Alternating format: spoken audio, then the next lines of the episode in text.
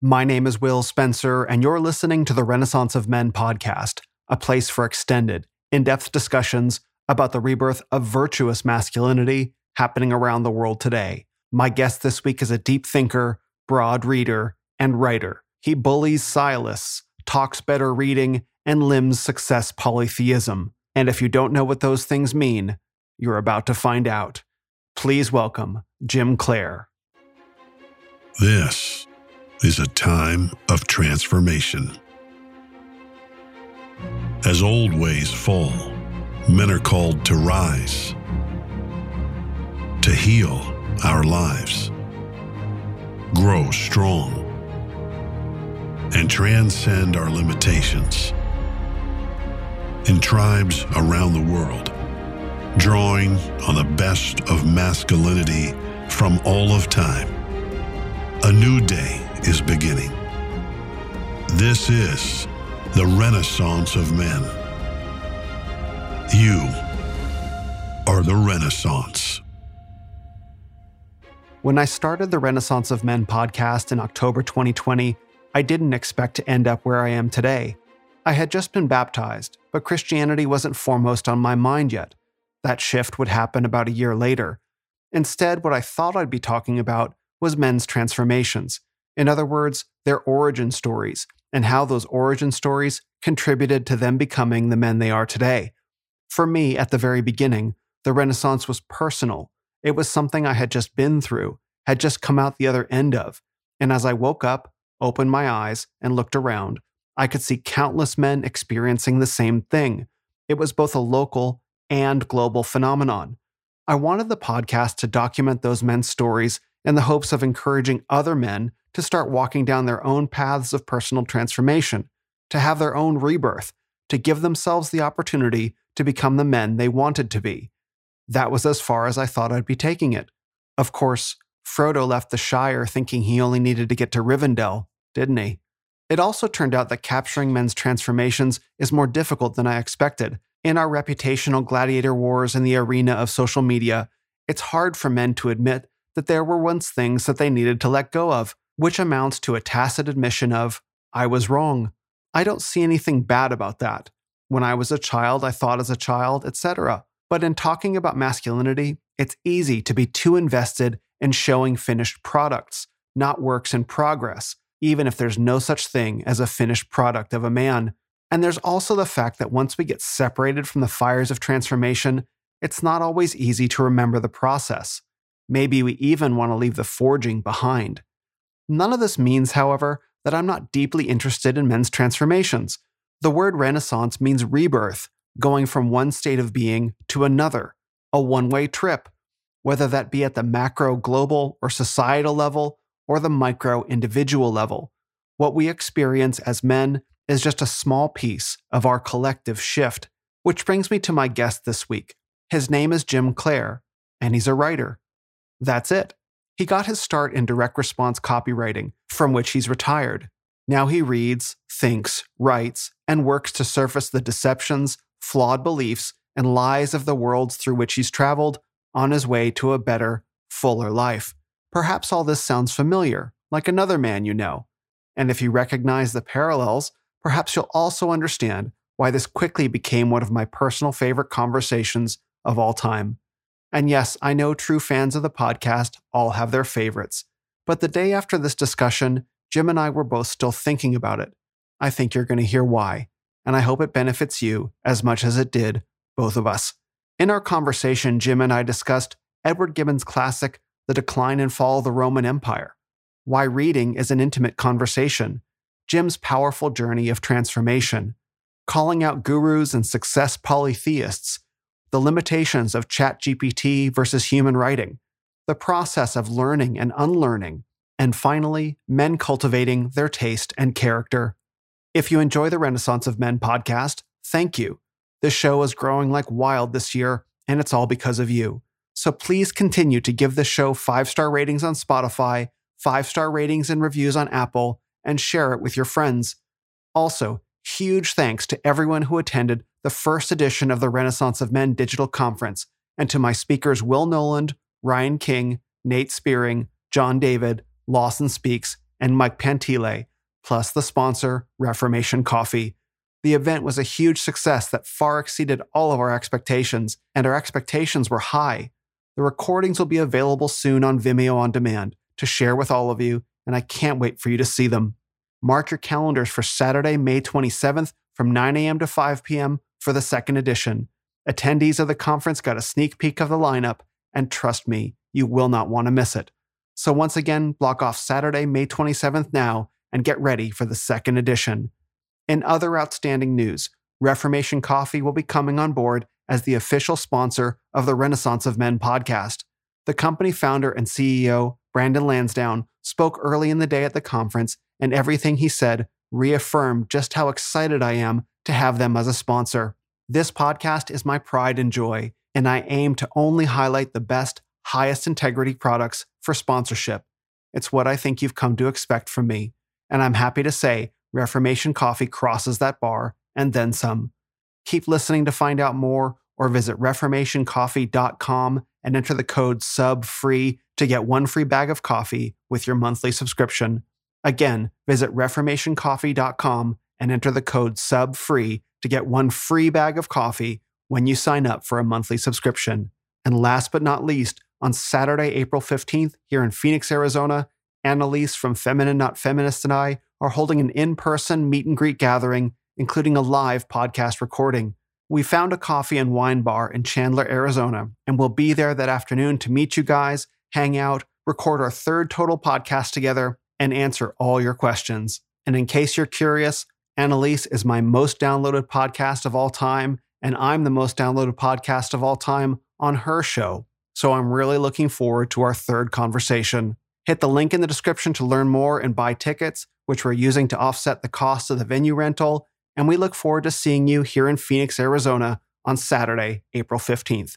And please welcome this week's guest on the Renaissance of Men podcast, a reader, writer, and thinker, Jim Clair.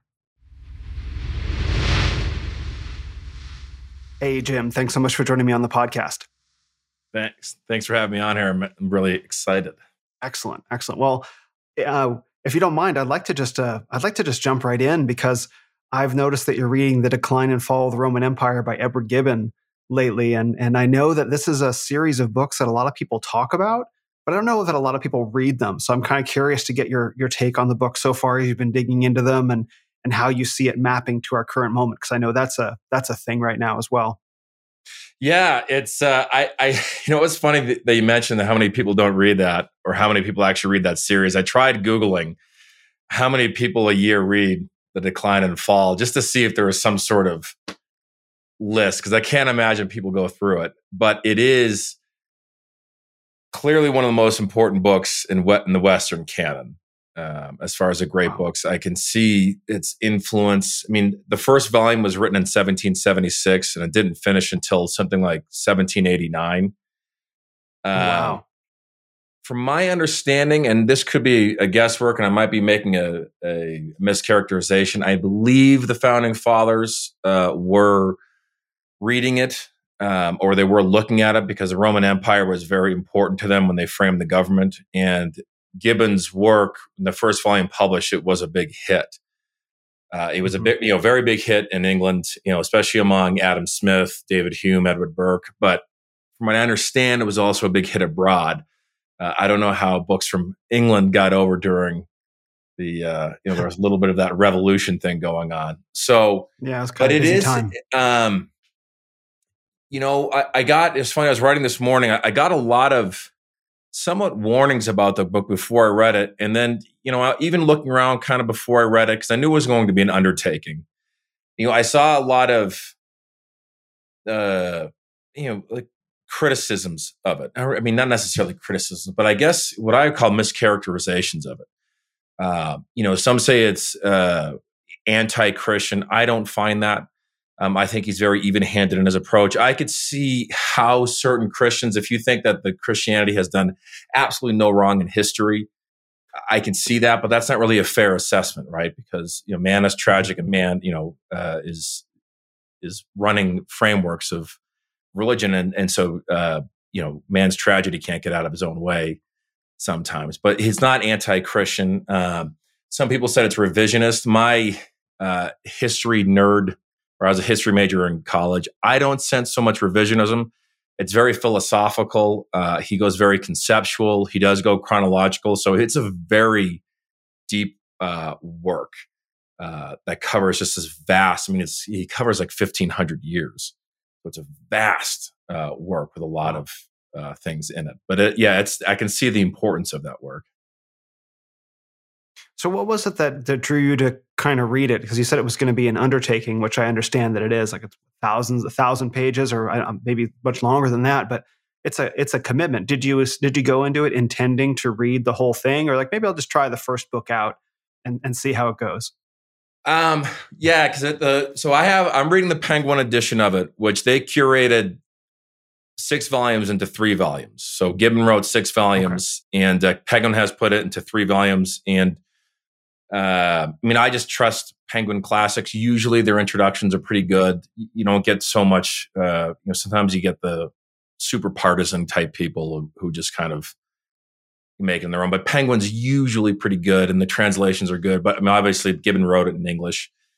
Um, so I got that, and I've been reading more of the so-called great books, and I was planning on reading a little bit more. But when I I ordered it in was I think June of last year, and I just kind of kept eyeing it. Um, at that moment, I was mm-hmm. reading a little bit more of you know I kind of go down rabbit holes, and I was reading you know Thomas Sowell, and he kind of pushed me over to Adam Smith. So I've been kind of hanging around a few Enlightenment thinkers. Um, but one of my favorite writers of all time, one of my top three favorite writers is Niall Ferguson historian, and I absolutely love his writing, yeah. and I love his writing style. Um, you know, his, he's such a powerful and beautiful writer, and he reveres Gibbon. So when I was reading that, and I read his uh, the second or Ferguson's Second World War book, uh, the world, or I think it's called the War of the World. That kind of nudged me a little bit more in the direction to read, uh, to take on Gibbon. And I am one of those people, I can only read one book at a time. I'm convinced someone who can read like five books at once is an alien. I know some people can do it and it's fine.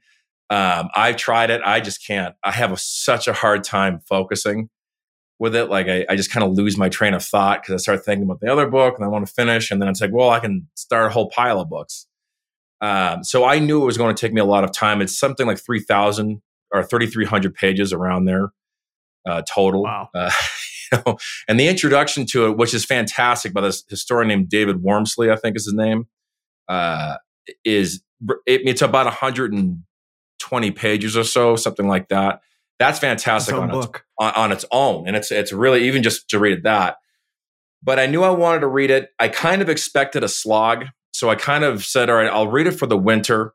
Um, you know, I, it's going to take me a few months. I, I like, you know, I'm working on reading it slowly, but I didn't expect, I kind of somewhat expected like boring parts that I would just sort of kind of, you know, uh, hammer my way through a little bit.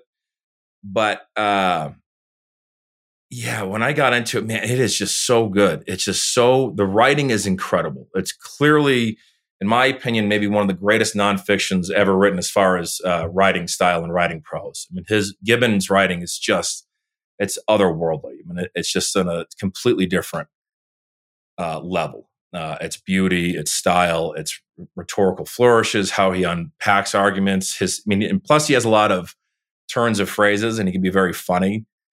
Uh, he mm-hmm. uses a lot of irony and satire, and then you know he'll he'll just kind of stack up. Well, it seems like he's painting up like some beautiful virtue, and then he just does this complete twist of phrase, you know, to kind of give this little dig at something. So it's really funny how he can do that. Uh, you know, and that makes it very uh, readable, but it also makes it um, all the deeper themes makes it a lot more uh, easier to grasp. I guess you could say. This is great because I, I because I know that you're a writer, and I saw that you tweeted recently about reading comprehension or retaining the things that you read. And so i am also I've got Calvin's Institutes up on my bookshelf, and that's a thousand pages. So this is all really relevant for me because like, how do I tackle a giant work like that? What kind of mindset? How do I retain what I read? How do I approach? Because a lot of these, you know, like the decline and fall of the Roman Empire, there are massive volumes that have been so influential to our culture but a lot of people they look at them as like it's too much i could never read that. People look at moby dick for example which is an absolutely worthwhile read mm-hmm. but they consider that really challenging and that's what 500 pages or something like that. So to approach something that's like 3000 pages and that's as influential you know to our history as a as a culture i think it can be intimidating unless men know how to approach it and then they know what to do with it. So you've read it. Congratulations. You've read decline and fall of the roman empire but what do you do with it? Are you engaged with it? Are you there with it? And I think this is where a lot of men are recognizing, like, well, if we're going to begin rebuilding some semblance of Western civilization, excuse me, how are we going to go back to approaching the books that are so outside of our ability, our perceived ability to read? So all that, all that makes sense because I think men are looking for something, they're hungry for something that informed who they were the day before yesterday, metaphorically speaking. And so there's maybe some intimidation approaching these things. Go ahead. Right. I mean, well, there's a lot there, and I mean that's a lot of also what I think about, and kind of even where more my you know my site, my writing is going, is that I think reading has been, uh, from multiple levels, from multiple sides, even though it's been well intentioned, it's been vulgarized and bastardized, kind of into a, a life yeah. hack of sorts. Yeah. You know, um, you have on one end, you you have kind of the hustle bros or the hustle gurus, you know, s- telling you to read the the nine books every man should read before they turn 50 or 30 or 100 or something like that, or the nine books to read if you want to be a success, or some guy saying, you know, I read 6,000 books on X, all were a waste but these three. And then eh, the whole thing is this idea that you're going to uh, read these particular sets of books or read this particular book and somehow it's going to provide you some sort of lift.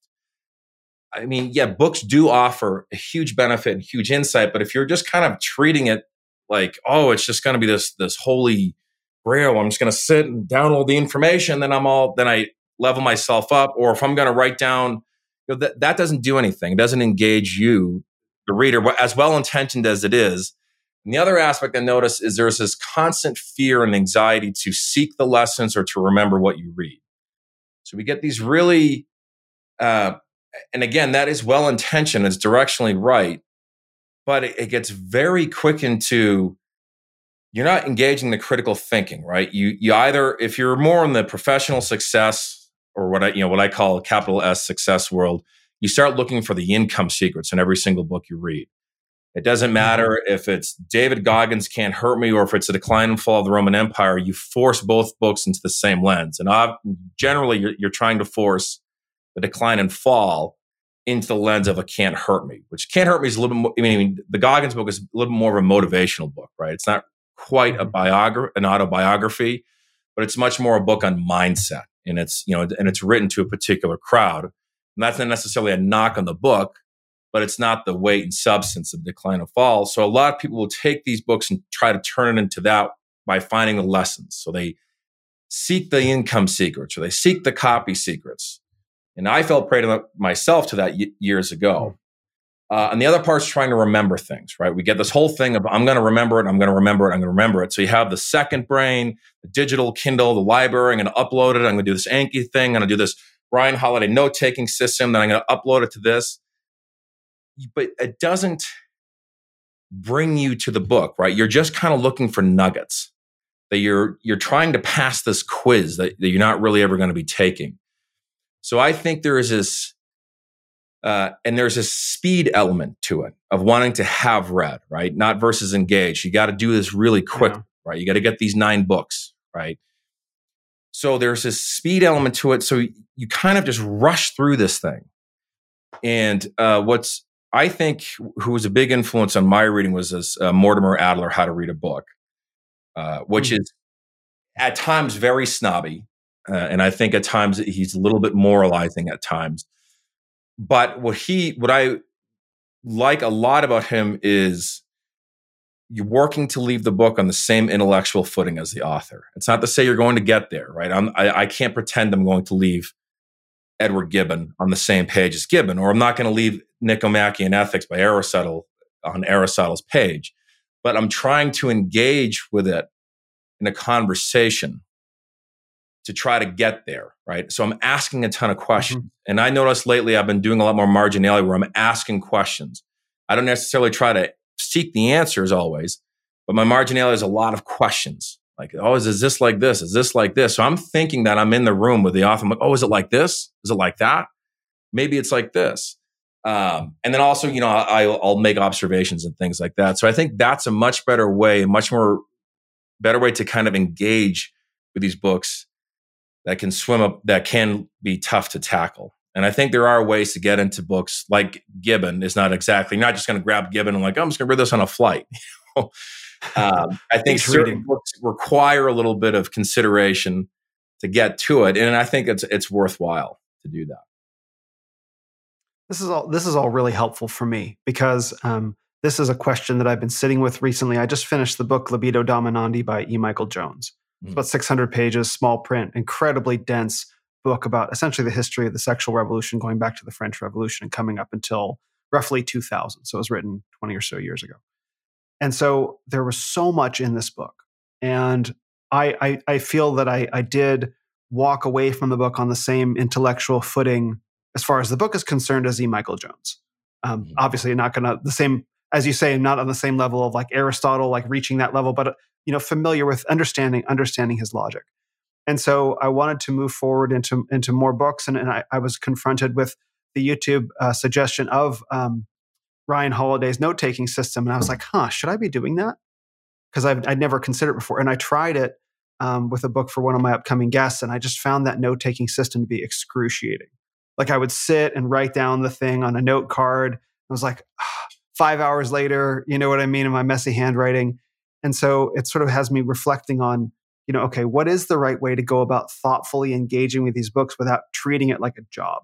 Like I want to enjoy the books I read. This is not a this is not a, a, a, a there's a quiz there's no quiz. There's a quiz that's never going to come. But how do I make sure to engage thoughtfully with the things that I'm reading so that I'm changed by it and that I don't treat it casually? Yeah, I, I think I mean what has helped me is, and again, and a lot of it ties back to Adler, and I'll also have to give some credit to. Uh, I read it more recently, Alan Jacobs. Uh, is it the uh, Reading in an Age of Distraction? Um, his his 2nd mm-hmm. book, I had I. I'm glad I read it, but it turned into more of an argument with him at times, uh, which is a good thing with the reading. And what what I'm, you know, that comes back to um, you know, Adler has this aspect of, I think, one of the toughest, or this question of when you're reading it, is it true or is it false? Yes or no, and how and how true or false is it? And he wants you to answer with granular answers, right? Because it's real easy to pick up a book that you don't like and just oh, it's stupid because it's it's woke or it's at or it's uh, it's not woke enough. Like you know, so it's easy to have these knee jerk reactions or it's easy to have these platitude responses to it. But what is, how can you reason with the author if you agree or disagree on a, especially on disagree? If you disagree with the author, how can you uh, say your reasons or state your reasons in a way that he would under, he or she would understand? You know, you may completely agree to disagree. And you may even have to, you have to be radically honest of like, look, he may be right empirically, but I just don't like it. And you have to be honest with that, right? Like mm-hmm. it's, it, it's just the way it is. Sorry, my cat is, my cat loves making uh, appearances. and he's, uh, yeah. And he's, he likes moving things around. Um, but how can you, you know, if you agree with it, why would you agree with it? Not just a knee jerk agree, like, oh, because it fits my worldview, this is right how can you do that? And if you start doing that at first, it can be really, um, it can be kind of tough at times because you, you realize you answer with a with really is what a like a platitude or a chestnut. Oh, it's great because it's it's X Y Z. It's like well, that's just that's not really an answer. But how can you get a more grounded, granular answer? I find that starts kind of elevating the conversation a little bit because you have to be very honest with yourself. If you say it's 80% true and 20% false, okay, well, what's the 20% false? And if you treat it as, okay, if I'm telling Thomas Sowell that he's 20% wrong here, how am I going to do that to a way where maybe he's not going to agree with me, but how is he going to be doing it to a way where it's like, okay, well, I kind of, I can accept that. I don't agree with it, but I can accept that. That takes a little bit of work, I think. And it's, it's very, I have to be very honest with it. Um, you know, when it comes back to notes, yeah, because I tried, it's funny you mentioned Ryan Holiday's systems. I tried that myself and I had containers full of commonplace methods. And that's great if a commonplace method works for you, but I find yeah, it is a little bit yeah, you read it and then you got to write the notes and you got to, you know, then you put it away, and then you try to store it and like mindset or other things. It just gets kind of hectic. I find, yeah. Um, you know, when you're asking, when you have questions before you read them, and when you're taking marginalia or if you're taking notes as you're doing it, and I feel, find if those notes are much more conversational, we're not just trying to write down the the lesson or the something to remember, but you're trying to press an observation or press back on an argument or press back on a question. Uh, I find that kind of gets you engaged a little bit more. So this is maybe somehow also a little different from like what question is not being asked? Because sometimes in, in reading, particularly nonfiction books, you know, I understand that the author is putting a perspective forward, that they've obviously invested a ton, ton of time, money, and energy to craft. And sometimes I'll read nonfiction books and I'll, I'm, I will find myself wondering what argument that I am not aware of has been excluded from this because it might undermine the point the author is making. Right. I, I sometimes right. find myself going into that place. Yeah. Like, I mean, that's the thing you got to make. It, I think it's great when it's personal like that. You know, when you start saying or something just along the lines you said, or you're asking, okay, he's saying this, but as opposed to what? Um, right you know, and and being honest with it. And it's like, well, maybe maybe he is right or something. Um, you know, like I said, that that Alan Jacobs book I read, which was, uh, you know, the first one was great because it talks about slowing down and, and having marginality, and he he really does a great job of detailing the issues with modern reading. But the second one, um, well, my opinion, it was clear that he's way too stuck in his academic faculty line. Um, so he makes great points, but then he, you know, he's pushing certain things through fourth wave, you know, feminism, or he's pushing certain things of, uh, you know, kind of. He's not quite critical race theory, but he, he's, at, you know, he he first he praises, uh, you know, someone like Frederick Douglass and why it's important to read Douglass to have difficult conversations on race, which is absolutely true. But then he kind of castigates Douglass, or he says, "I can't understand how Douglass can say the founding fathers are great, even though they are they're flawed when America is such an oppressive place. So mm-hmm. it's like, wait a minute. You, you just so, but I actually enjoyed having the argument with him in that moment because I think he's a good ri- writer. But it, you know that you have to be honest when it's like, okay, I'm about to call him out. I can't just you know do throw Twitter snark at him or something. How am I going to call him out? Right, and that is where that conversationless questions can really uh, I think, take reading to a, a, better level versus just trying to remember things. And then if your notes are like that, and if you're asking questions like that, or if you're saying things like that, uh, maybe even, yeah, even if you get snarky, but you can back it up a little bit. That's where it kind of gets a little bit more one-on-one conversation.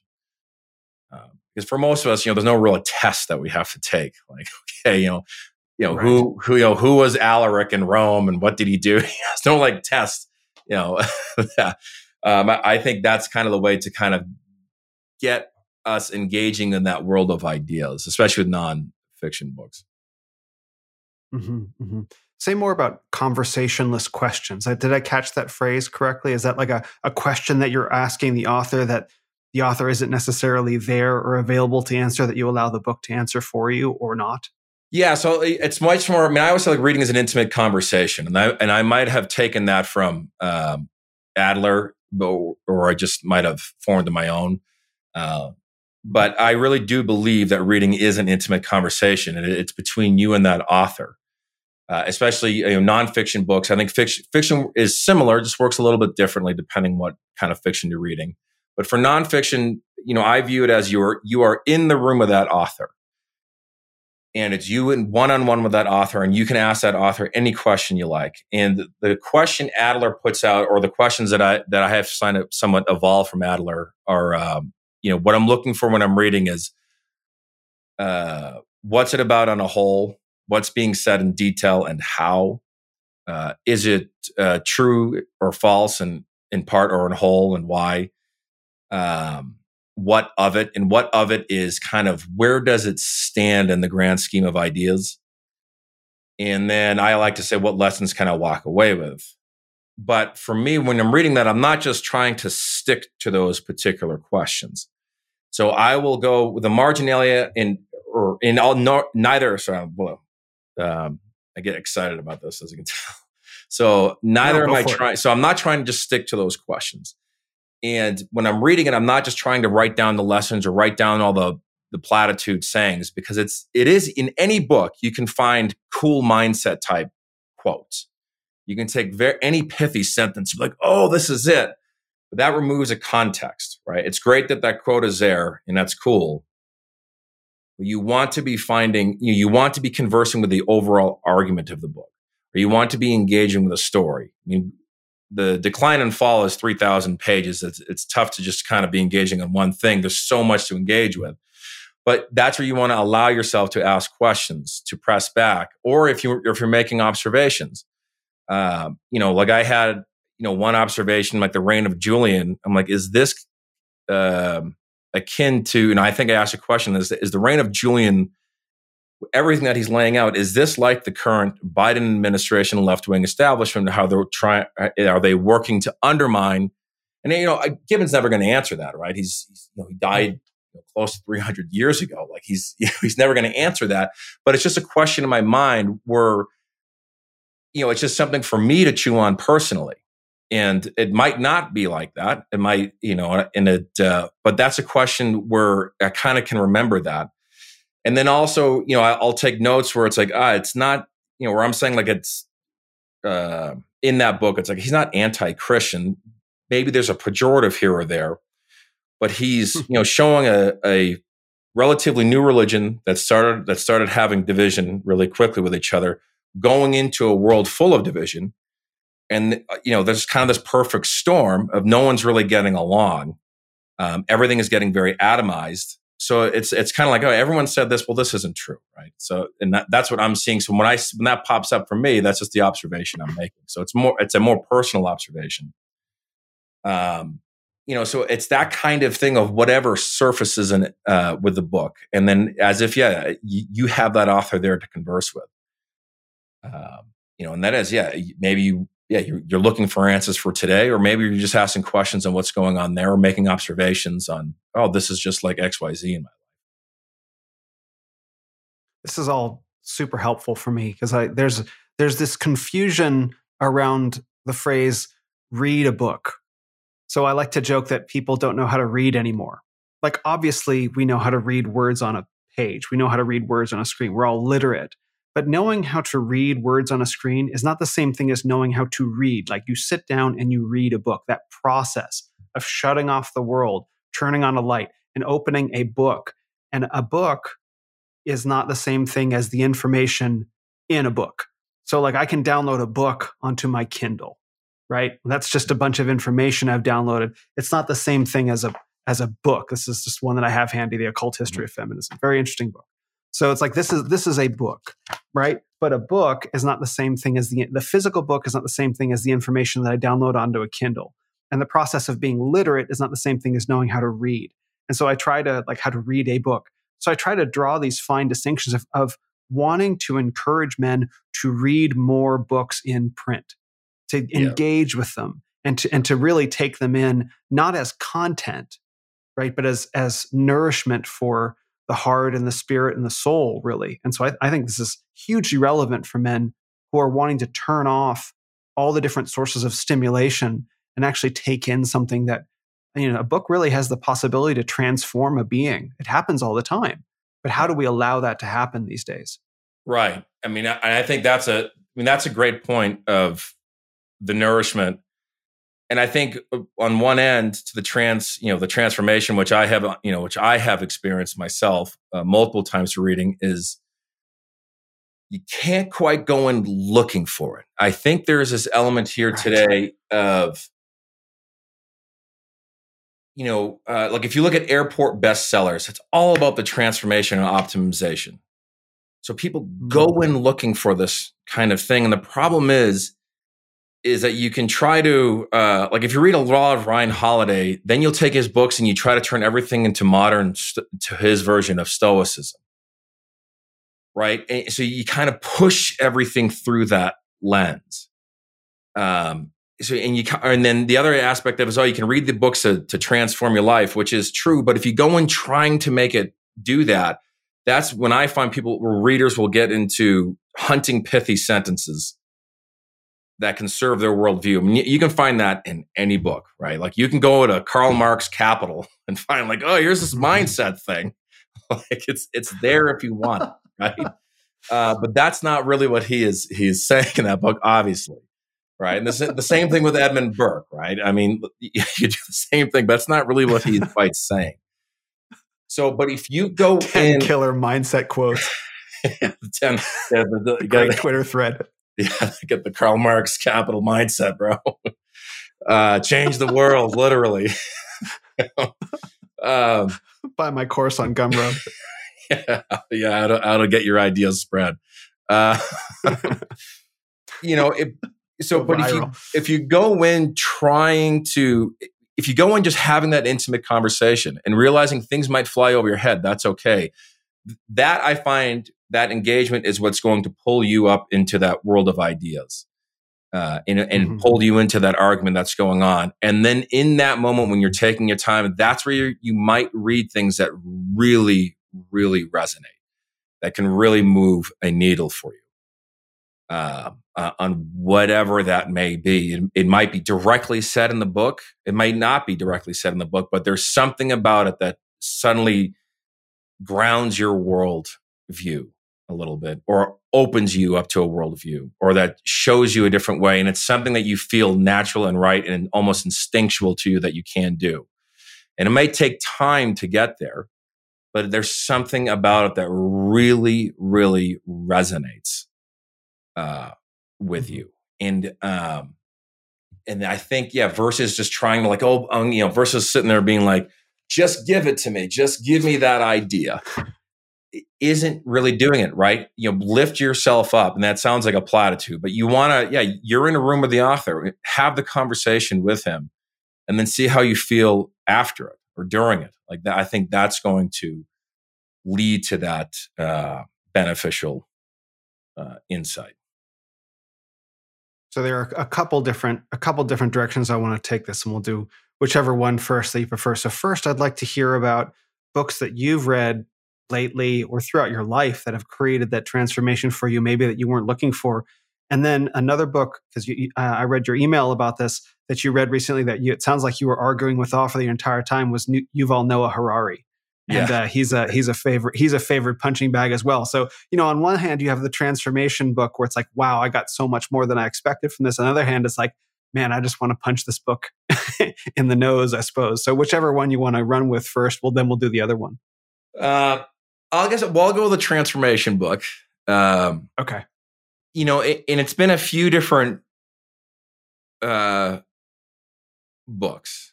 Um, you know, I could say that the more bigger transformations probably started happening. You know, wh- what I used to do in direct marketing, you know, the copywriting, the kind of the scammy world. There was a couple of things that started kind of kicking me out of that. Uh, oddly enough, the Big Sleep by Raymond Chandler, Marlowe's character was, and I didn't. And that's the thing, I didn't expect that him to be a wake up call to me. But it's like, Mm. geez, this guy is just so, you know, he, he's not an Eagle Scout, but he's very, he has his moral compass and he's unapologetic about himself as, as much of as, as a, as, as a wise ass as he is, he's aware of his flaws, but he knows he's sensitive, not, not sensitive, sensitive in the sense of crying or something, but he's sensitive to how people work. He's very choosy about who he decides to open up with, uh, man or woman, and, and whatever the, the level of the relationship is. He's he's sensitive in that manner. Um, that kind of moved me a little bit. And then it was a uh, of all people, there was a passage by uh, Arthur Schopenhauer. Uh, Hmm. I remember when I read that passage, I just I went on a walk for like hours. Uh, you know, and it was about um, if you inherit money, it's not a curse. So when I was scrambling a lot in internet marketing, because I my you know my dad ran an automotive empire, um, and then I was working in it, and I thought my whole life that this is what I was going to do. And it sold, and then he died of cancer, and for whatever reason, I had this crazy idea that I had to beat his money mark, and that kind of led to this this relatively unhealthy internal scramble. It was great because it, it provided a good work ethic and motivation, but I was really trying to beat this money mark and I thought anything that uh, that you know he gifted to me was some sort of curse, and then I had to beat it, and it was a very unhealthy view of it. And uh, you know, when I was kind of getting out of this crazy world of internet marketing, and I read this thing by Arthur Schopenhauer on what, and you know, if you you you can take your purpose, and if you have a gift of you know finances behind it, you can do great good in the world. You know, it's a very long passage, and I was like, oh my, you know, and I, that, like the hair rose in my arms. Uh, and I read it over and over and over and over again because I'm, my mind, it's how it works. I can get stuck on something.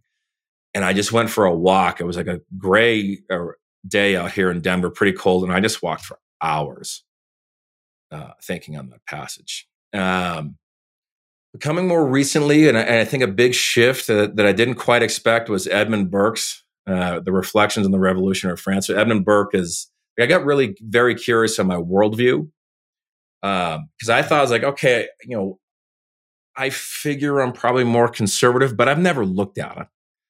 Um, you know, I went atheist because the, after my dad passed, the the priest uh, said that five hundred thousand dollars would get him into heaven, and I was like, come on, you know. like you know, doing I'm like checks. So I was like, I'm atheist, right? So I had a knee jerk reaction. So I kind of got to a place where I'm like, I've never really looked into this, right? I, I mean, I, like I just went a knee jerk reaction on on faith, like, and then I didn't really ever question it. So I, I kind of went into it, you know, and I, I read the more left leaning authors and stuff. I said, well, this is interesting, but it doesn't, it, it's not, it's not connecting with me, right? The, like the, I looked at the political philosophy, I looked at you know, read Dawkins and stuff. I was like, it, it just doesn't quite connect with me. Even that the well argued guys, um, like I found certain, I mean, like some of the atheist people I just found so smug. The only ones I didn't find, I mean, like I, I actually like some of AC Grayling, uh, but I just still found that when he, when he came down to arguments, I'm like, it's a little smug, you know, like, mm-hmm. You know, uh, like he has a cool book on the, you know, like the choice of Hercules or something like that, which is you know, but I just it didn't connect. So I read Edmund Burke. Um, you know, because I said, all right, I'm kind of I'm tired of the uh, the more left leaning views. I'm going to look at the conservative views, and you know, everyone says Edmund Burke is is the kind of conservative godfather, or the or the kind of the conservative OG, as the kids say on Twitter these days. Um, and that was a huge shift uh, on my worldview, even as far as what to uh, I was looking for in a uh, romantic relationship with a woman. That was a massive shift, and I didn't expect that, right? Because it's reflections on the French Revolution uh, is more of a satirical work where he's, uh, you know, just showing all of the issues and he's making all of these predictions of what's going to happen with the French Revolution. It was uh, it was absolutely right. I don't think he expected to be laying out a political framework that you know has shaped uh, one party in America for the last you know, however many years, and um, but his you know his this his way he looked at people and society that really uh, intrigued me. And then I read his thing on, you know, a which I think was somewhat of a love letter to his wife. I know the early feminists hated it, uh, but you know, intellect and beauty. I was like, geez, this is he just is so aware of his values. Uh, that really shifted things for me, and that led me to Thomas Sowell, which was another big change for me. So to me, what it was, and conflict of visions is really big, is getting grounded in my worldviews. Um, you know, being this okay, I, you know, I'm as far as Thomas Sowell says, I'm, I'm in the constrained worldview, which is generally conservative. And obviously, there's a huge spectrum of conservative views from you know standard republicanism to libertarianism to you know there's out like the neo monarchy type uh, mm-hmm. crowds out there uh, you know so there's a spectrum i say okay well i'm definitely in that in that camp right? And then seeing, then kind of getting grounded in that and being made me way more aware of my values. Because um, I think beforehand, after my dad had passed, um, and then even before when I was, I think uh, when I was working for him, I wasn't quite aware of the political games I was somewhat involved in with his, you know, his kind of with his direct, his right hand people, right? Because you know his kid is here, uh, and so we have to. You know, what are we going to do? And I was there to work hard, and you know, so it was kind of like I didn't see that I was getting caught up on things. So for a while, I was very, very unaware of my values, uh, and I didn't even question what I brought to the to the table uh, as far as, especially in uh, romantic relationships. I never thought I was like, I'm just average Joe. Just bring this to the table, right? I never, I never like, oh, you know, flew flew way over my head. Hmm. Um, but then when I, yeah, when I Burke, just whatever reason, he just opened uh, a lot to me. Uh, he even opened like I'm like, hmm, you know, I know Burke's in it. You know, I'm like, I'm gonna Burke on faith is pretty pretty good here. He isn't, you know, quite a theo- theologian, but it's an interesting argument here. You know, so that kind of shifted me out of atheism. You know, and it's kind of this this shift into like, well, pantheism kind of makes sense. You know, I might have been reading the Stoics, but it's like now it's like, oh, okay, well, Christian deism makes a lot of sense to me. You know, so it's, it's kind of this unique shift where, where um, but that has been important too in finding my in finding my values and being more grounded. So yeah, so Burke, Sowell, really yeah, uh, Schopenhauer, uh, yeah, those would be the big, and then Raymond Chandler is Philip Marlowe. Those would be the big shifts. Excellent. Well, may I ask some questions about this because I'm, I'm super curious. Yes, um, if you don't mind. Oh, sure. So how far? How far? This is this is everything that I'm about. Like I think I think we all at uh, as men at various points in our lives are called to change to change our views or to ask hard questions of ourselves and or to discard the old answers in favor of new ones as times around us change or as we change or as crisis comes in. Like this process of self recreation is so fundamental to to being a man. And a lot of men at various stages in their lives will be called to that process of self transformation and will either heed the call or or fail in the call. And this is i think this is what joseph campbell is really talking about with the hero's journey is that it's not necessarily some outward call into some literal forest. It can be a call in, into ourselves, like going into the dark places within ourselves, not dark as in wicked, but dark as in unlit, and saying, well, what are my values really? And that takes courage to, to kind of go in there. So I'm, I'm curious, um, since you mentioned it, because I think it's such an important thing for men. How far into this process are you, and when did this when did this kind of start? With so, with you mean on my journey on values or the yeah. Yeah, like when you picked up when you picked up Burke and was like, or when you encounter the Schopenhauer quote, for example. Um, I I would consider I would definitely call myself a late bloomer. Um, Same. You know, but it it it came relatively quickly. But even when it comes quickly like that, um, it's kind of a little bit trippy. You know, it's like, uh, is this really, is this really happening? Yeah. and then, then it's yes. kind of like, how the heck did I not notice this? But like, how did I not notice this before? And then, you know, you have like close friends well, I told you that like 20 years ago. I'm like, well, I know, but you, know, um, you, you didn't for, mean it. For me, you know, to really open up, there was, um, you know, I, I, was, you know, I, I was blessed with, with, a, with an incredible uh, father. So, I mean, I ha- had a wonderful role model, but for whatever reason, um, I just just was not at all aware of my values. Um, you know, and and I just, you know, I always thought like I didn't, you know, I, I just kind of thought I was an average Joe. I knew I was really very disciplined, but I never considered like what I brought to the table and then I kind of I kind of got into very weird relationship choices. Um, you know, and what what kind of I think threw me a little bit. Like, granted, I was young; I was in my early twenties. Um, right after my dad died, I got engaged, but it turned out to be a to a professional confidence artist, and I had no idea about that. Oh, right, wow. so I, I had no idea that this. So my I was like, so I was real excited to have kids, start a family. I'm very excited you know, my dad passes, and then it turns out that I'm, you know, that that's all it's all a show. Uh, you know, so and uh, that kind of threw my world upside down a little bit. And then I, you know, then the kind of what I said before, I read the Schopenhauer thing. This, you know, I was kind of in this bizarre scramble of trying to find, like, I got to beat this money mark. Um, you know, so I moved from Boston to Denver, and I just kind of wasn't. I had, I just wasn't aware of my values at all. You know, I just thought average, average Joe.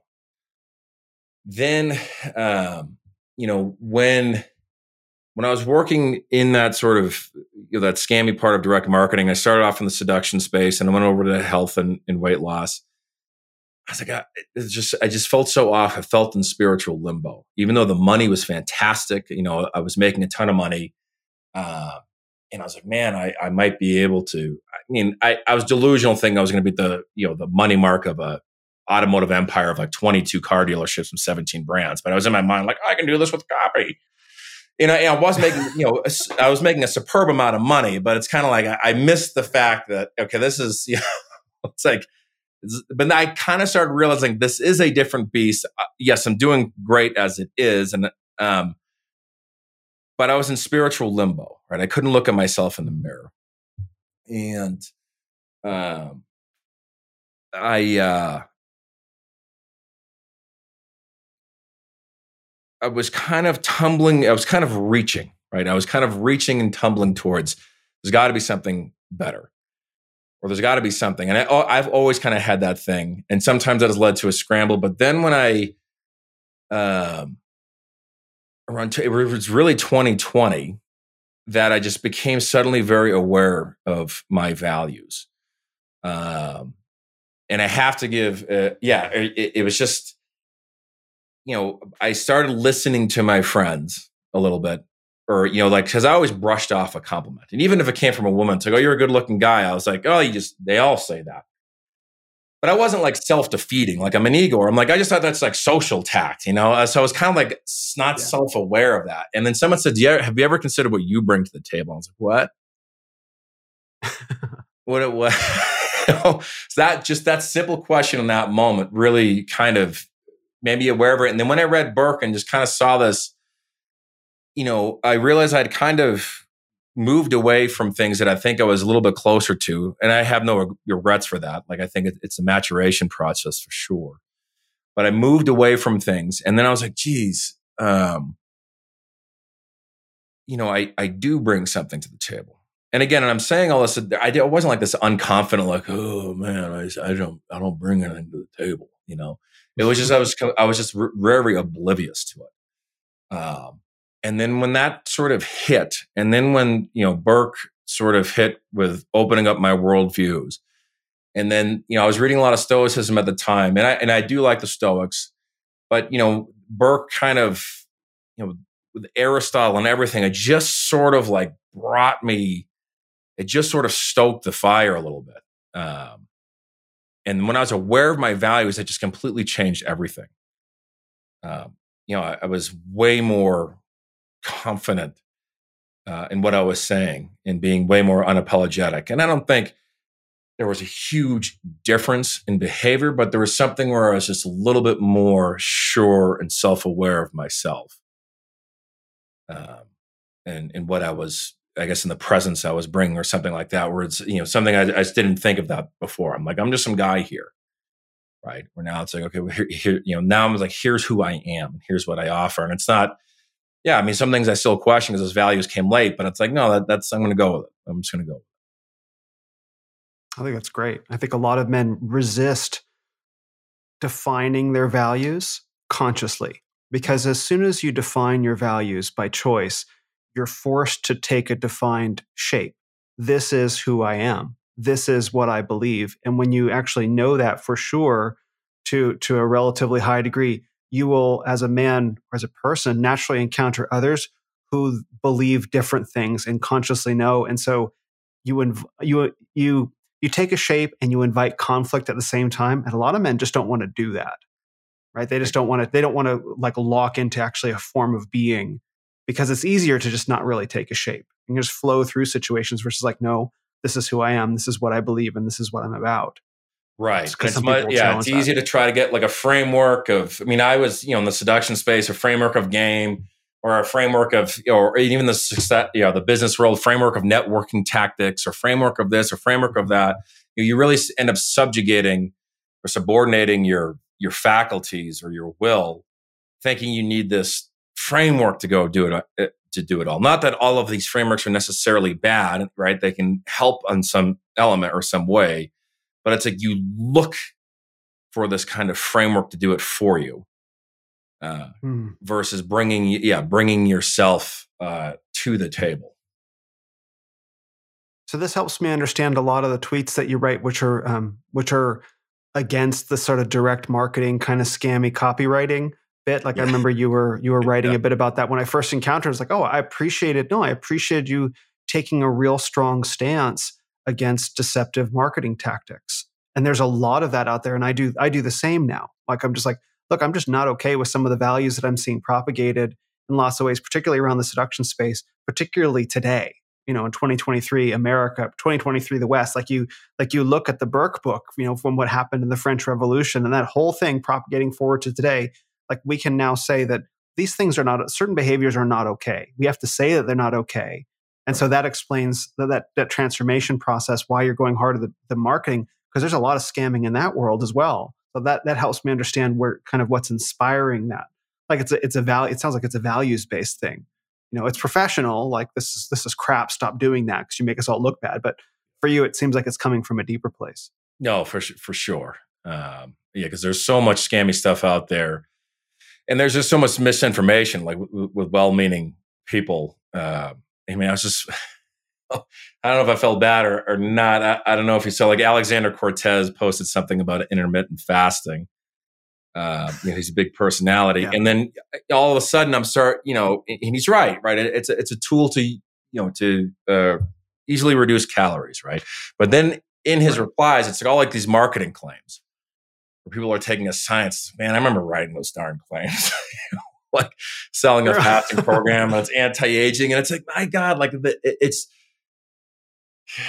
you know, it's well-meaning people sometimes when they do it, they don't know how to how to do it. So it's good that people press back on that. But yeah, boy, does it wade into um, very unethical things, um, and it's tricky because some people mean well and they're writing the most unethical stuff, but they don't.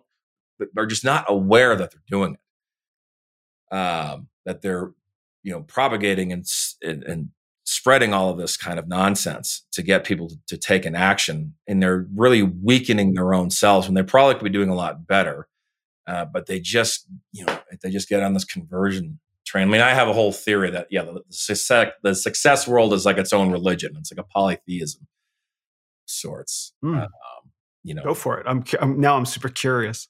Yeah uh, so the world of or cap what i call capital s success is you know that would entail basically professional and personal self development and usually it's you know for some sort form of you know better income more funnels better mindset kind of things you know you have everything from the tony robbins world to even to the more as i've seen some of your messages you know to the more new age sort of world yeah. to anything what you see on what you would call uh you know you know how to make 10,000 you know quit your 9 to 5 and make a million dollars in one month type things so you know it's an mm-hmm. expansive world, but I think there is uh, it's a polytheism of sorts because things like conversions, uh, attention, funnels, income, revenue they they become this sort of uh, yeah they become this own deity right there's not one particular deity but there's multiple deities the ones of conversions or the one of attention and it kind of becomes everything is either has to be done for that cause or to attain that, or everything is being done through that. So you kind of like a, a small example of it would be if someone is going viral for all the wrong reasons, right? Like the, the guy says uh, yeah. something very, you know, who knows what it is, right? He's he uh, says something really dumb, or he you know he says something that's really racist, or he says something that's really whatever, just bad or, or stupid. Um, and everyone's like, right. uh, oh no, dude, he he did this for attention. Like, look at all like you guys are complaining, but he's the one getting the the attention here. Like, this is great. Engagement, bro. Yeah, and it's like it's like you know all attention is good attention. Like that's kind of like one of those deities like oh my god this is this guy is great. Like i think there was a like but right during the pandemic there was some uh, idiot guru who posted something like if you don't come out of this pandemic you know learning three new skills or something like that you're you're a loser. And it went viral yeah. right? I think even jk rowling uh, mentioned it right? It, it got but I, I, think the kid was well meaning, right? But it is kind of like, right, if all of these jobs, and he tweeted it right at the time when you know, people are getting, you know, uh, like restaurant workers are losing their jobs. So, you know, if a family of five, uh, you know, and their parents are both, you know, in the restaurant industry, in the restaurant industry, there or wherever the restaurant they're in doesn't have really good delivery, all of a sudden they have to be worrying about feeding their kids. Coming out of it, learning how to speak French, you know, or learning a new uh, income secret skill like public speaking, it, that sounds very condescending and trite, right? Yeah. But he's sitting there like, oh, I'm getting all this engagement, bro. it's like, yeah. And people like, wow, how'd you do this? It's like, no, you see, the, he, he's going, he's getting engaged for all the wrong reasons, right? Because if you move that argument over and you say, uh, well, Jeff Epstein gets a lot of engagement. Well, not exactly for the right reasons, right? Like he's not yeah. getting good at attention. Um, eh, you know, but they don't understand that. So they worship, they think that this is really great engagement, right? Um, I mean, I get it too. Like there's this, if I criticize someone, right? Like I've criticized uh, like Alex Hormozi. It's very unclear to me as to what he does. If I criticize him, it's like, oh, bro, you're doing contrarian take. Nice engagement tactic. Cloud chasing, bro. I'm not doing a contrarian take for an engagement tactic to push my newsletter or something like that, right? That I find something off with what's going on, and I may or may not be wrong, but I'm going to stand up and say something about it. Um, you know, so there's this weird element there. Then also there's this odd element of you can't criticize anything. Um, you know, so that's kind of this religious zealot aspect of success. So we, you mentioned that the sapiens thing, like if you criticize, like that, the guy who I criticized in, in that article, his name's Nat, Nat Eliason, and I wasn't necessarily going after him. He was kind of, I was using uh, right. him as an avatar for things I've seen about uh, sapiens, especially in, in the success world. But you can't say anything bad about it; it's life changing. Is that if you call something bad, it's because you have psychological issues, you're a hater, you're jealous, you're this, you're that. There's this instant trained knee jerk reaction. Uh, I mean, he accused me of having psychological issues to go get help because I criticized him, right? And, and it's wow. very, it's incredible how powerful this is. Um, like even when I call out, you know, scammy copywriters, you know, they just say I'm a hater who's poor, a poor broke loser. So they immediately have, you know, they immediately cast you as a sinner, but not just a sinner, but something that needs like persecution. Like you're a poor broke loser. Like so, yeah. like everyone who criticizes, you know, if you criticize Grant Cardone, you're a poor broke loser. Uh, like I, I thought, like Grant Cardone even made this very cringy video about uh, CoffeeZilla, about saying how CoffeeZilla is poor and broke and this and that. I mean, I'm sure Grant Cardone's mind probably exploded when CoffeeZilla was on Joe Rogan because a lot of these gurus just fantasize about being on Rogan. Um, so, uh, you know, there's this quick knee jerk uh, us versus them with it, right? And and there's but there's a set thing of like sayings and almost maxims. If you get criticized, oh, you or you must be mad, bro. You jealous? So it's just this weird thing. And then you even see like the, the fan, the fans of this stuff or the acolytes of this stuff, you know, like if I criticize, say, whatever, we'll, we'll, we'll uh, say Alex Hormozi again, like his fans will come on, like, you're just jealous, bro. You'll never be a billionaire like he is. Billionaire? and then a lot of will come like, oh, you just don't, you don't get the conversions like he does, or he doesn't get, get the attention he does. You're just using his name. There, you know, and, and it's just like this immediate defense of it, right? Um, and it, it's not quite like a, you know, a, a, trolling or a, you know, or, or an argument or a debate. Like, I mean, sometimes you see on like the political Twitter, you know, people will troll each other all the times and it's, you know, it's full of snark and everything. But it's this weird kind of like defense of this, of this thing, right? It, it, it's not, uh, you know, it, it's not, it's not like President Biden and Donald Trump like snipe, you know, attacking each other on Twitter. It's like this weird defensive things. Um, yeah and it, you know you're you're outside the mold. You don't understand. Um, so and it becomes, but it really becomes this way of life. This very anxious inducing habits, the mindsets. The you got to go to the events. You got to spend money on it. You got to go to this. You got to it's conversions. You got to level up. You got to read the books in this way. You got to say read this book. You got to do this.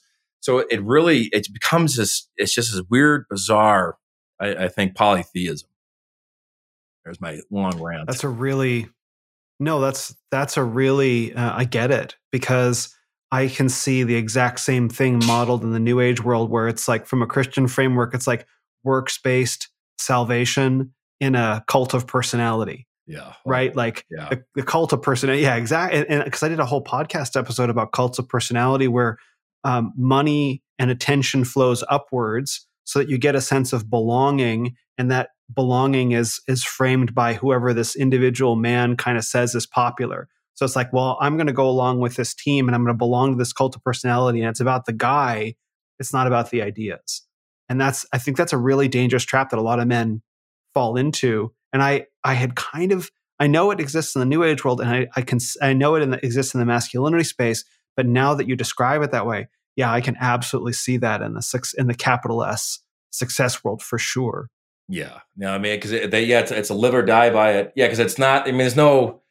I mean, in a sense, there is a cathedral. I mean, you can go see, you know, live, learn how to be a live speaker, and it's all framed and everything, and it's all part of you're showing these motions. Like I know, I mean, I've been plenty of events where, where they, you know, it's like, oh, we sold so many courses at this event, but one of the things is it's a, it's this passage of rite. If you're the first person to stand up say like a Dan Kennedy event, you're the first person to stand up and go get a course. You're you are signifying to the you're signaling to the others mm. your righteousness that you are a hustler, that you are this, that you are part of it. Um, wow. You know, so then everyone else is like, well, I better invest in myself because then it's like if you're, for those of you standing up, I guess you just want to be left behind, right? So it, it, and then you know, so that's a, just one element of it right? And then after that, then you got to go to the networking things. Then you got to go to this, and you got to pay, pay, pay to to be in it. And then, then of course, yeah, then it goes into all of the other things I just I just mentioned. But yeah, it's a fascinating, fascinating world. That's, I mean, that sounds really sounds really dark, right? But I mean, I can understand how it. Go go ahead. Oh, I was going to say yeah, it, it is, and I think it gets there quickly. The the thing I think a lot of people think I hate anything gurus or hate anything uh, you know motivational or hate anything like that, but that isn't the case because I think it's it's a lot of people and it's reaching for better, right? Um, it's a lot of people who want to do better or who are, who are raising their hand in some way, shape, or form to do better, and not everyone is going to do better because it's easy to get caught up in that world's I'm just going to read all the habit books, the mindset books, the marketing books. I'm going to read all this, but that kind of becomes procrastination. As yeah, you know, and they don't realize it, right? They're posting but they're doing the work, they're doing what it takes, they're doing everything, but they're just focused on so many superfluous things. Like their motivation is is on the wrong sorts of things, and, and it's the same thing, sort of in New Age. I mean, New Age is there's still people who kind of reaching in a different way for some spiritual something. And New Age offers in weird ways, like, you know, get ripped through yoga, but then also have your chakras lined up to the next divine spirit of multiple worlds. But you know? You're good at that. uh, you know, well, you wanted to get ripped through yoga first, like, you know, so good for you. but it's like, what? Yeah. Where did that that just went Slow down there. So, but it, it so quickly does slide into that darkness um, as well intentioned as it is, uh, it's so quickly and and it's not malicious, right? Some people on, on mindset people, you know, they're not going to be,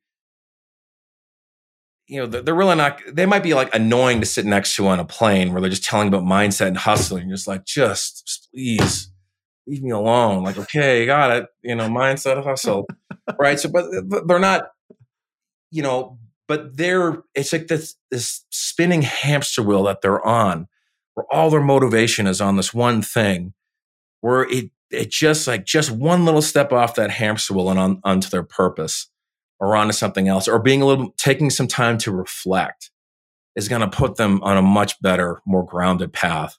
I'm like, no, I need the next Tony seminar. No, I need the next whatever new age, whatever they, they anger orgasm seems to be the thing over there.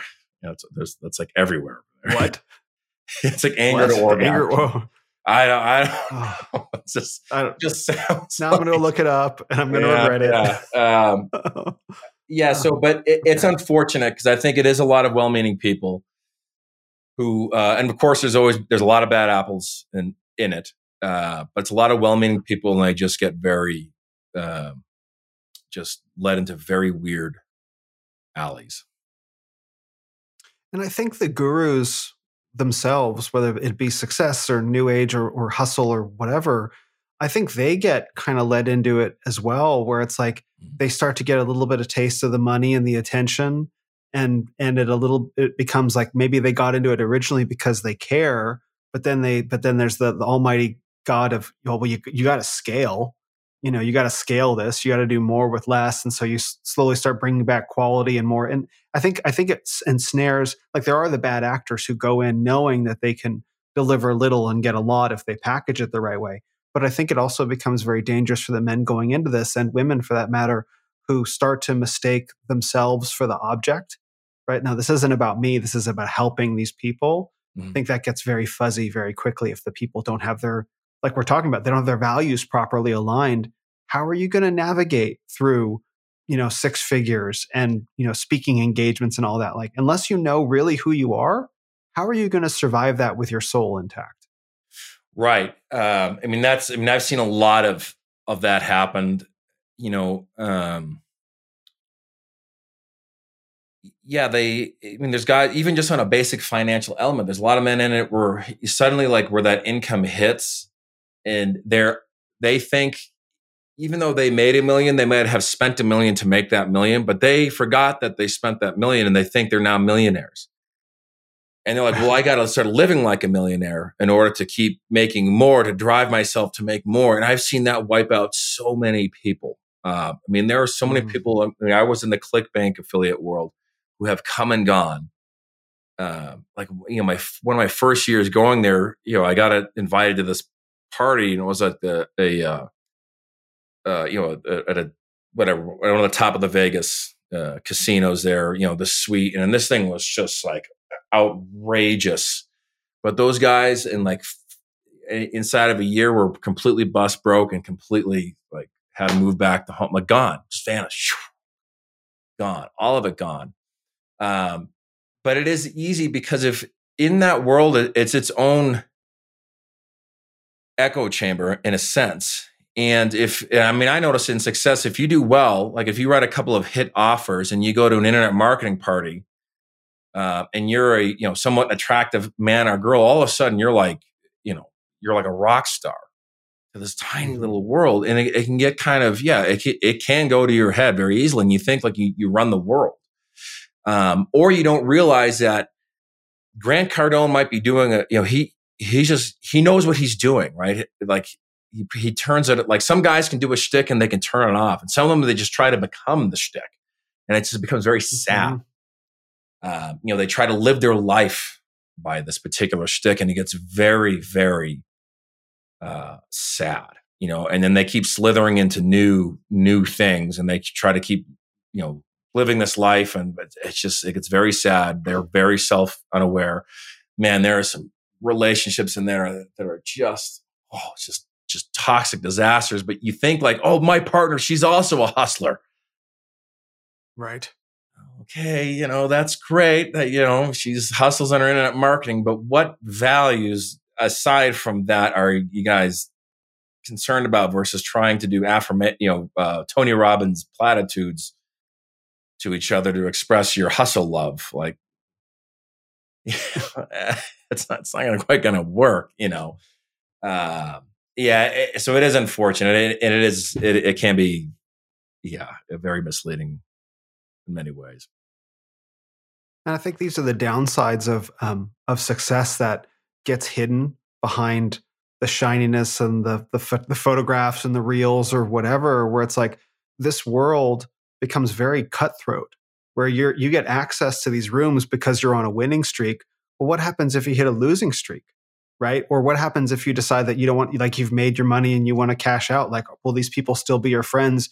Or are they all in this room because they enjoy competing and one upping each other? Like, they're all trying to achieve the high score. It's not actually about friendship, connection, brotherhood. You know, that's maybe how it's framed. That's how the photographs are put together.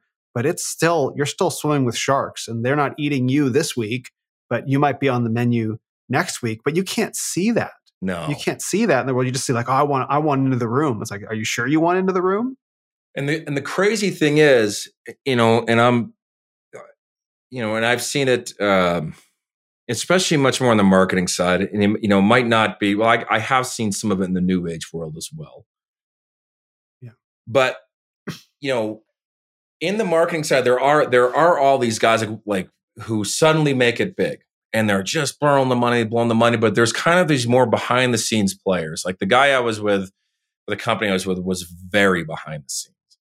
And then there's kind of like this, I don't know, this sense you put off that, that you're in that behind the scene world, you know, and these guys are doing their things. And they're looking at these guys like these guys are idiots, but they're looking at them too like I can make money off this guy. Right. Like they they just wrote by chance, they lucked out with this massive offer making a ton of money. So then immediately they come in and like, here, I'm going to make you a ton more money, but they don't tell them like, as soon as you dry up, I'm kicking you to the curb. Right. So it's almost like this unspoken, like insider music industry of the 60s. Like, oh, if you can't do the, the hit singles anymore, see ya. You know, and I mm-hmm. kind of, you know, and it was, um, and a lot of guys don't realize that, right? Like they don't realize that they're paying $100,000 to be in this mastermind, but the guy is working on the mastermind and there's plenty of other people there he would never dare ask, ask for $100,000 to be in the mastermind because he knows that guy's a, is, is a behind the scenes sort of guy. Um, you know, they're not out there boasting about themselves or they're, you know, they're not out there spending a ton of money. There are some guys who know how to turn it on, but they know where to turn it off. And it's very different thing. And a lot of these guys, but they, a lot of men especially want to believe that's that face value right away. That this is what they're like all the time. I'm going to pay this. Uh uh-uh. uh. Like if you're really good, you're going to get invited to kind of see behind these curtains a little bit. And that, you know, that changes uh, things. And it's, it's very, not a lot of guys see that behind the scenes thing because it's not really like, you know, there's no like cabal back there. I mean, um, I mean, right. somewhat is like when when there's all types of deals. Like when you find out that you know for affiliate for the world of affiliate marketing on a page like ClickBank, it's really three or four people who've been on that front page for years, and it's a battle between each other. And there's a couple of guys who'll come through the cracks, but they're battling for each other. But no one else really understands that. They're like, "No, I'm going to make it." Like, hmm. you can, but you also have to realize that there's three or four players that have been doing this for a long, long time behind the scenes, and they're you know they are bull sharks, white sharks. And they're just 100% predators. They know exactly what they're doing. Uh, but yeah, a lot of mm-hmm. people just they just don't want to realize that, right? They're just so focused on the hustle and hype, and I'm going to make it. Yeah, they're your meat. You know, yeah. it's like if you it, like I remember when I was in Las Vegas, I played. Uh, I, I was never any any. I was never great at, but I did enjoy playing Texas Hold'em. So I mm-hmm. went to Vegas with family and decided I'd go into the Texas Hold'em room. And I walked into the room and I sat down and I was like, yeah, no. Yeah, no. I could just feel, I could just feel that like this is a, this is a, when I say dangerous, like not physically dangerous environment, but you can just kind of get a sense that all these guys exactly know what they're doing. This is not casual for them. I'm meat, pass. Like I'm just here to have a good time and play some cards. These guys are here to take the whole table. And I'm, I'm like, I'm not going to compete on that level with that. And I think you can walk into rooms like that and you can feel that like, no, this is this is a this is predatory. This is law of the jungle. This is this is war. And um, yeah, and I that gets missed. Yeah, I got that like the first time when I when I became known that I was one of the people from from one of the offers I was with. Uh, it was at like a traffic and there's a big event called Traffic and Conversion that's run by Ryan Deiss. and then when the event had ended, um, when I was in the room with like, I, I didn't really speak to Ryan Deiss, but I was in a room with other guys, and I'm like, man, they just completely played that room. You know, uh, thousands of people buying this. I mean, they're really good at it. No one, no one, you know, and now like if I go out and call Ryan Deiss, it's like, you're a jealous broke or a loser. And I was like, okay. well, and it's like I can't define yeah. them. Like I have been in the room, right? Like I, have been in that exact same thing with like the high players. They're, they're in this room, and it is a different. It is, it is the there is a respect. And some of them, there's like you know, they some of these guys viscerally hate each other, which is pretty funny. Um, you know, but there's there's a re- kind of a respect there. Um, with it, and it's uh, it's just yeah, it's just it's just different. It's very odd. It's like wow, this is this is a lot different. Uh, like these guys mm-hmm. don't know what they're doing out there. They're you know the the, the ones that are, that are meeting, they're successful, right? They're, they're they're driven, they're motivated, they're trying to do better, but they're believing at face value. And it's like, man, can't you just can't you see what's going on in the room here? Can't you can't you read it?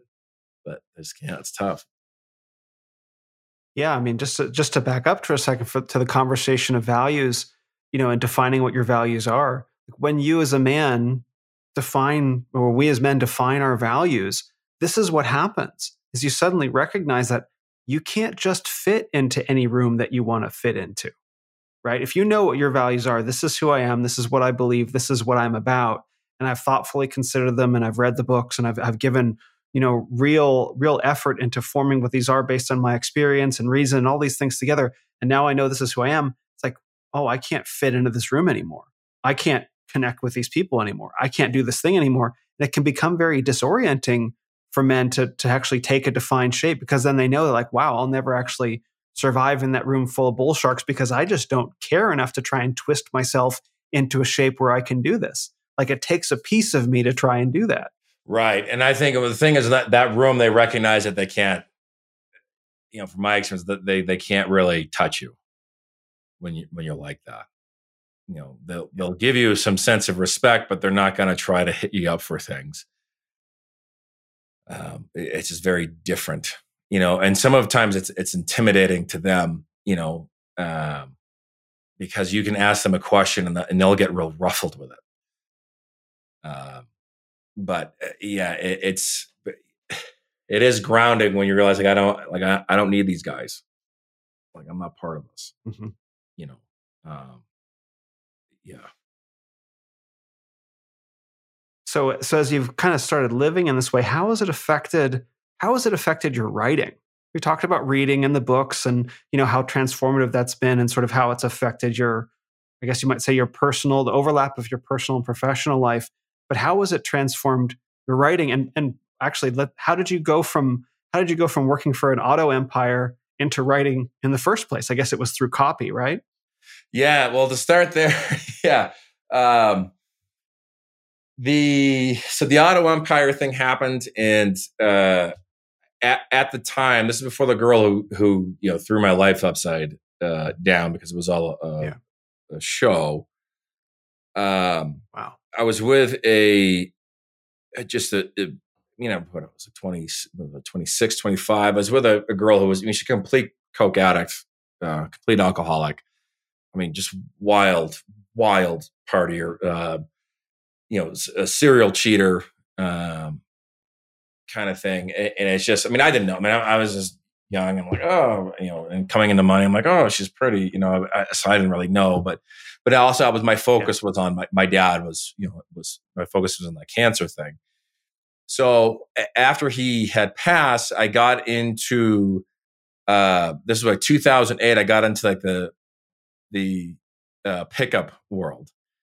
So like I was scared to break up with this girl, even though she was a coke addict. But I was in that place. I, I was so scared to break up, and I found this letter online, and uh, know, and then I used it, and then it worked right? It was like a direct marketing thing. I didn't notice it. And then I kind of got into it and I was like, oh my God, right? So at first, I was doing like the pickup thing, but then I moved to Colorado and I kind of I kind of dropped the, the the PUA thing, but I was still somewhat interested in it because this was I, I don't think all of that world was entirely bad. There's I mean, I met a lot of those the I mean, if you want to know what pickup artists are at, at an event, it's the one where all the women are running out of a room because um, after they tried their weird their weird lines.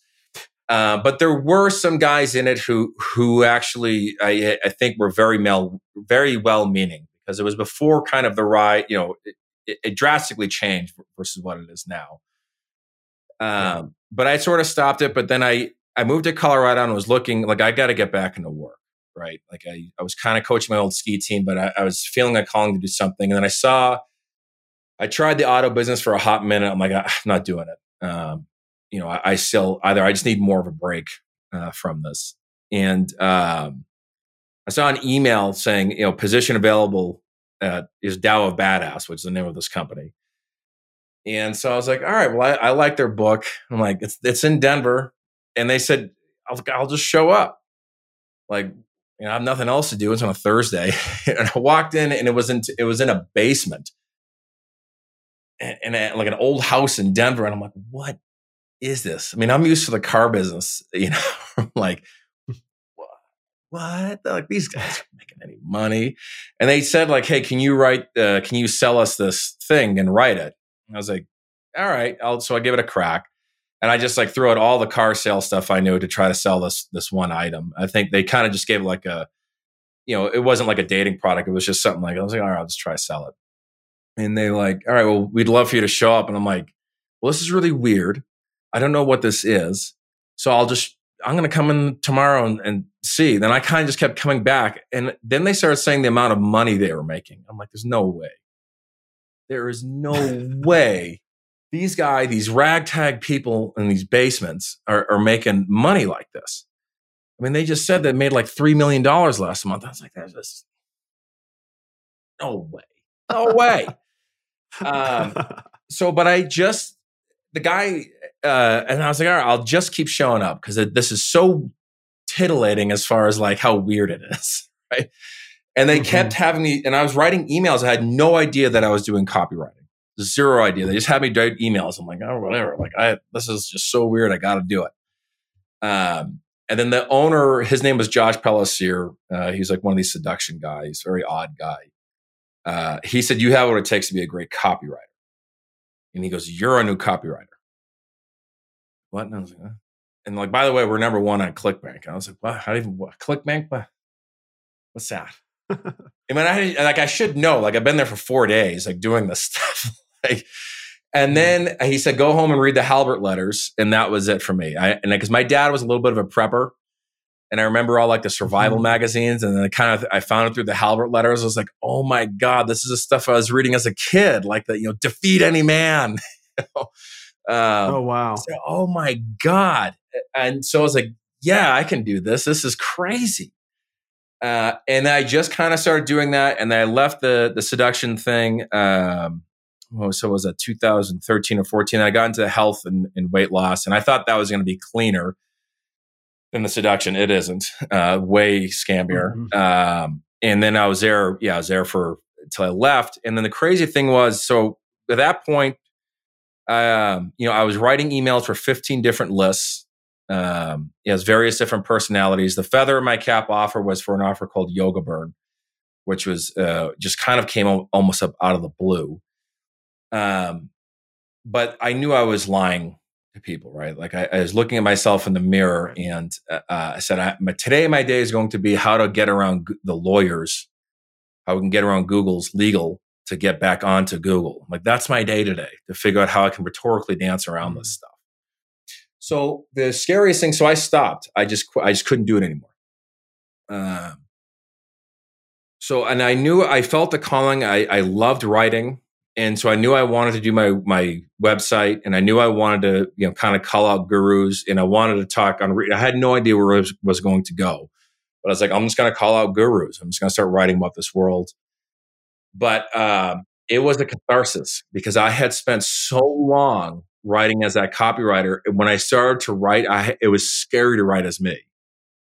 It took me almost two years before I was happy. I was in a fortunate place where I didn't have to you know, work for anyone, but it took me two years to finally like, I just, I wrote every single day.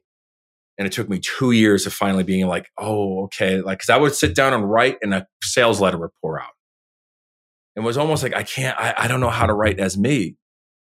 And was very scary, right? Because I was so good at writing copy and so good at writing these different personalities and so good at, in, in, in particular, like three different personalities that when I sat down as me, I was like, I, I don't know where I am on this.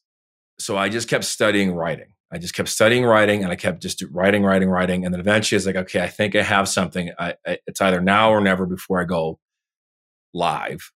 And then so I put it out there. And ever since then, um, you know, that was 2020, but finding my values has, um, I'm sure my worldview comes across in my writing, but I, am more unapologetic about it, right? Because I, I am conservative, but I'm not going to try to take that out not that I'm trying to give partisan stances on, you know, Tony Robbins, like here's the, you know, here's the classical liberal take on Tony Robbins or something. Um, you know, no, cares, you know. Um, but it has come out, and I think it is taken a groundedness in um, in just how I express myself. I'll always, every time I publish something, I always think it's the worst thing that's ever been on, put on the internet. Um, and I don't ever want that vibe to go away. It's because it, it, always drives me to do better for the next time. But I, I am noticing a confident in, in my style. Uh, I'm noticing that I'm able to, you know, express myself unapologetically. I'm able to put out the points that I want unapologetically. Um, and I like that I can kind of uh, come at it from different angles. So there is certainly and knowing my worldview, knowing my my grounded things. And again, like I'm not gonna, I'm not really gonna.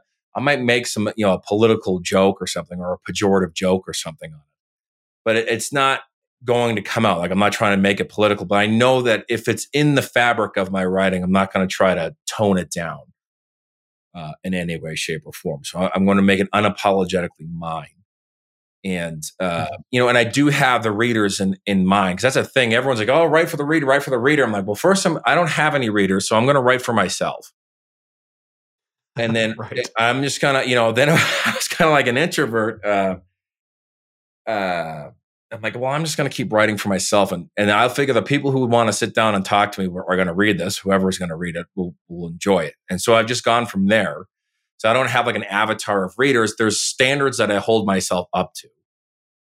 Um, and those are different writers, but it's like, okay, I'm just going to put out there. And of course, I, there is a thing like I'm not just going to totally write it to myself. Uh, that would be a lot of rambling. you know, right. And inside jokes no one would ever get. Um, but yeah, there is this aspect of of getting a, a, finding a footing in that. And then you know with readers and feedback i'm like okay this is this is connecting with the people i wanted to connect with. And it's yeah that's been a yeah like i said it was like a two year process to, to finally write as myself. But since then and finding that values there's a lot more confidence uh, in the fabric of what i'm writing. Uh, you know, mm-hmm. you know, I, I see that my views how they evolve how they some are you know uh, grow firmer in my opinion. Some it's like, oh, I, I, don't really hold that view as strongly anymore. Um, and that has, yeah, again, to keep repeating myself, it's definitely put a confidence in what I'm, t- you know, what I'm writing. Hi, everyone. I just want to reiterate how excited I am to have Reformation Coffee Company as the official sponsor of the Renaissance of Men podcast. This isn't a casual sponsorship either. I've actually tried their products, and as you've heard me say before, I really enjoyed the Guatemala roast. In fact, it's one of the favorite coffees I've had in a long time. So, to be able to connect with the CEO and founder, Brandon Lansdowne, and to find out that their mission is aligned with mine is a real blessing. You're going to be hearing a lot about them in the weeks coming up. But before I start talking about my personal experience with their products, I think it's important that you get to know who they are. Now, I know that all my listeners to this podcast are super loyal. It's something that means a lot to me. So if you've been with me on this journey for a long time, what I'm really hoping to do is embarrass Brandon with his success. Certainly, I know about how much courage it takes to take a private hobby and go pro with it. And that's what Brandon has been doing over the past year. He's been roasting for 15 years, but it's only recently that he's decided to bring his coffee roasting skills to the world. And so, what I'd like you to do is to go and help him celebrate by buying some of his Pride and Joy coffee. Hopefully, together, the entire Renaissance of Men community can help him see that he made the right decision coming on board this podcast. So, again, go to reformationcoffee.com and enter the code SUBFREE to get one free bag of coffee with your monthly subscription. And now I'd like to read for you the Reformation Coffee Company manifesto or mission statement so you can get a sense of who and what they are. Reformation Coffee Company is a small specialty roaster in Springfield, Missouri. As a pastor of a Reformed church, I pride myself in providing time and attention to freshly roasted, high quality coffee. I seek to provide a superior product and service all to the glory of God. From roasting in a Whirley Pop popcorn popper for friends and family 15 years ago to a five pound commercial roaster today, it's been a dream come true for me and my wife. We love serving our customers and hearing how much they enjoy drinking our high quality coffee. For us, our goal is to build into Christendom through serving the Reformed Christian community by providing the highest quality coffee and thus reforming our community's coffee habits as much as they've reformed their theology. Make no mistake, our intention is to be the coffee company to our Reformed community and convince churches to stop supporting woke, feminist, and godless multinational coffee companies. And while we are determined to primarily serve the Reformed community, you can be certain that our coffee is so great that even a Catholic will love it. Our promise to you 1. We will serve God and glorify His name with our business. 2. We will strive to serve you the highest quality freshly roasted coffee. 3. We will roast your coffee within two days of your order. 4 we will ship your coffee within three days of your order. And so that's who they are. I hope you can see that Reformation Coffee and the Renaissance of Men are a match made in coffee heaven. Again, go to reformationcoffee.com and enter the code SUBFREE to get one free bag of coffee with your monthly subscription. Thanks so much. And let's see if we can bless Brandon Lansdowne and his family and his church and his community with an embarrassment of riches of godly success. That's interesting. I've I've kind of been watching this. I can see that I've been I've been watching this now without really knowing what I was watching because I first heard about you from uh, from Sean Smith. He spoke very yeah. highly of your of your copywriting. It's like, oh, okay, yeah, he, I know Sean. Sean's a friend, and so it's like anyone he speaks that highly, you know, uh, glowingly of. I'm like, okay, I'm going to pay attention to that because he's a pretty credible guy and the things that he knows a lot about.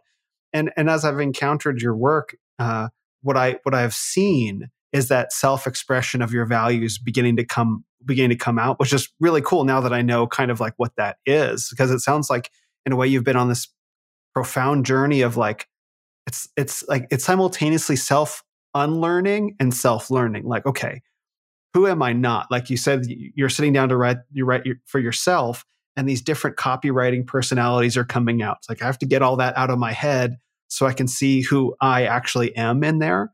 And when you put that together with discovering values, like that's that's a very powerful life turning point for any man. Like when I empty out all the programming from my head of who I've who I've chosen to be by my life path and who my career has made me into and who, what I thought I was doing and all that, when I empty all that out and see what's actually inside, what's that what, what's left inside and what that guy believes and then learning how to express it, like that's that's really incredible actually. Like I really honor you for that.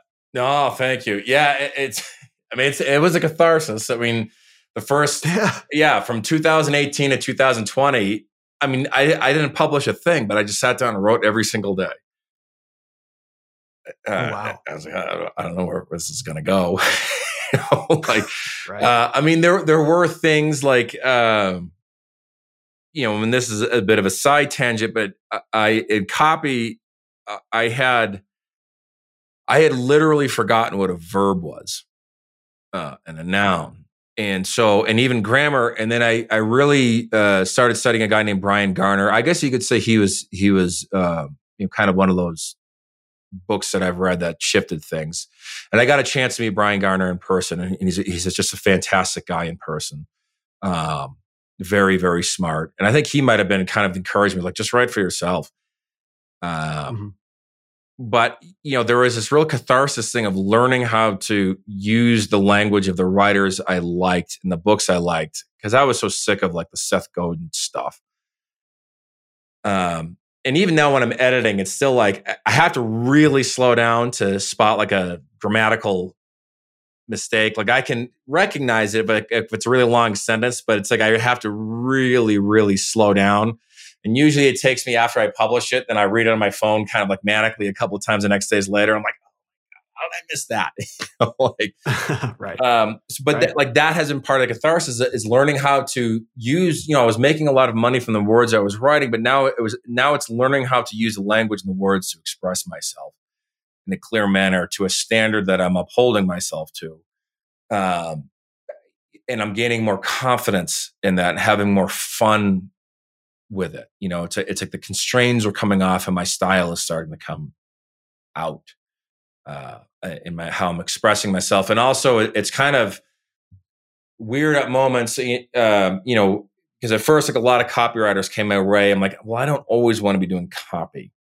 And now you know, it's, it's shifting towards something that I think there's something bigger out there, like the success as a religion. There's something about that that I'm moving myself towards because I didn't want to go down the CoffeeZilla route. That's nothing against like CoffeeZilla. Uh, I think he does great work, but it's like I'm not going to be just my whole Twitter thing is not just going to be calling out gurus. I mean, I'll, I'll call them out, but I, it's not uh, it's not going to be like my that's not my my whole purpose. Um, so it, yeah, it is a fun journey, like relearning language and expressing, and then uh, you know, then trying to hold myself to to uh, you know someone like Niall Ferguson, you know, trying to hold myself to his standard of, of writing or something is uh, a lot of fun. I I know personally a lot of men who are who are very interested in in developing their writing skills. Maybe they came, you know, from their own personal fitness journey, or they're they're definitely into developing their bodies, and they've done a great job with that. And now they're working on developing their hearts and developing their minds and and they put themselves into writing and so i think they'll probably hear themselves reflected in a lot of things that you're saying. Do you want to talk a little bit about um, about your writing journey your writing process what that has what that has looked like for you for the men who are listening who are like well i'm actually who would be curious about you know okay well how does how does jim go about doing what he especially during that two year period where you wrote for two years every day without publishing anything like what a grind. But i mean that's that's kind of where it all comes from in a way yeah, I mean, and that was that two year period. I was still doing my one meal a day, um, and I was still. I, I mean, I, I, sleep till seven a.m. now, but I was still getting up at five a.m. then. Uh, uh. Uh, but it's funny now that yeah, the more I left that world, the more the more sleep I ended up getting. So I get like I get Amazing, like ten hours every night. um, you know, the, the process Uh, you know, when I was doing copy, not that copy's bad per se, you know, a lot of copywriters are, are trying to focus on the solutions and the headlines, and, and but really good copywriters, they understand structures really well, and they understand the simple language really well, and they're not, you know, so you know how to keep it simple, but you know, the process is a little bit different, I think, than just pure writing. Like, you know, when you start managing 15 email lists and all this stuff, I mean, I got the one gift I got from copywriting is you know, like if I'm staring at my computer right now, I'm like, oh man, how have I only written 300 words? And all of a sudden, 20 minutes later, it's like 2,000 words. You know, it's like, you know, you, mm-hmm. you, just learn how to do it really fast. Not that you need to, but um, you know, the, the process there, you know, to kind of go touch back on the copy for the the process now, um, and then how I kind of got out of that process was, yeah, it really was. How can I present this particular product in a in the light that need, needs to be presented. Do we need clicks? Do we need this? You know, I constantly looking more towards that goal of what I need the customer to do and kind of the what simple what is the best structure and the best language that can make that happen as fast as possible. Um, and then I always liked how can I raise doubts and you know so so they they rate they have something that they're using now. How can I raise doubts in what they're using now and make them want to do something else here? Am I going to use a little bit of fear? Am I going to use something else? X, Y, Z. Uh, and you know, you can use those skills for good. It doesn't have to be dishonest in any way, shape, or form. Uh, you know, you can you know move something uh, or move someone off of something uh, to in order to push your product. So I don't think all copy is unethical. Uh, you know, so if you want to use you know hint at some fear, you can do that. I think it's more unethical when you're lying about price and promise and, and all this stuff. And, uh, you know so that that's the the copy side the the two year catharsis side was i really did start studying language i started like doing uh, just writing exercises and and regular writing books. I'm like, I don't know what a verb is, so I better learn what a verb is. You know, like I, I don't know how, I mean, I had like a vague idea and it's like, geez, when I was in high school, I did great with grammar. You know, I had, a, I went to like a very demanding high school and, the, and they had a grammar test and I always did, I always aced it. I'm like sitting here, I'm like, I regressed. So like, but then, um, I, I you know, for me, it's, you know, it's going to be different for, for different people. So if you're really serious about studying the craft of writing, do it. You know, study books on writing, study, you know, uh, Strunk and White, take, uh, you know, read books on, on grammar. Just get really curious about it. Get curious about how words work. I mean, I still struggle with, with grammar just because I think copy just kind of trained it out of me. Um, but now that I understand it, like if I really slow it down, then I can get it. But it's a matter of expression. So the one thing is if it, be willing at first, especially when you're starting out, to learn how to express yourself using grammar versus just you know farting out a whole bunch of words. It's great to get something out there, but the better you're able to use particular words or the particular effects of grammar, the better your message is going to be. And then the more you get used to it, right? Like your style is going to evolve and change as, as you grow as a person. And also as you gain more confidence in style, it's going to evolve and change. Then it might just kind of stay in a particular style. It's not saying you can't write in different ways, but that is going to take the more um, study of of learning language and how to express language, and also being a good reader. I think reading books on grammar and writing helps you see, like, oh, that's what Thomas Sowell is doing here uh, or oh, that's how that sentence works. So that's pretty interesting. So I, I might try to steal that. Um, I'm going to try to steal that rhetorical effect. That's pretty neat. So when you study that, you know, you got to keep trying and experimenting with it. Then in time, it, sort, it starts to become your own, right? So my process is, um, you know, I'm not pressed up against a wall to to do anything, uh, or not to do anything. I'm not pressed up against a uh, pressed up against a deadline. Excuse me. So I like to mm. take my time to flesh things out and to really think about it in different various ways. And I think uh, that's also, you know, my two years was kind of in a sense of fleshing out, but you can do that in a very quick manner. Um, it's always good to, if you're unsure what to write, just sit down and just start asking yourself questions. Just start flushing. It doesn't matter what you write. Just just try to get stuff out, uh, and that can start helping to shape things. And then you can start shaping it into a draft or shaping it into an outline or, or whatever it is that you need to uh, do. I mean, my process now is a lot of writing is is probably more so done in my head than anything. Um, you know, uh, my, my, neighbors around here must think I am crazy because I really have something going, um, and I can get stuck on things. So I can get stuck on like a pass, a paragraph I'm writing. You know, I'm waving my arms and talking out loud, and you know, I'm sure they're like, "Oh, he's here again." You know, shut the shades. um, you know, but I, I like to write a lot of, in my head, but it's pretty much in the morning for three to four hours. I know past four hours, it starts turning in. I can start really cranking after four hours, but does it start turning into a rambling inside joke mess?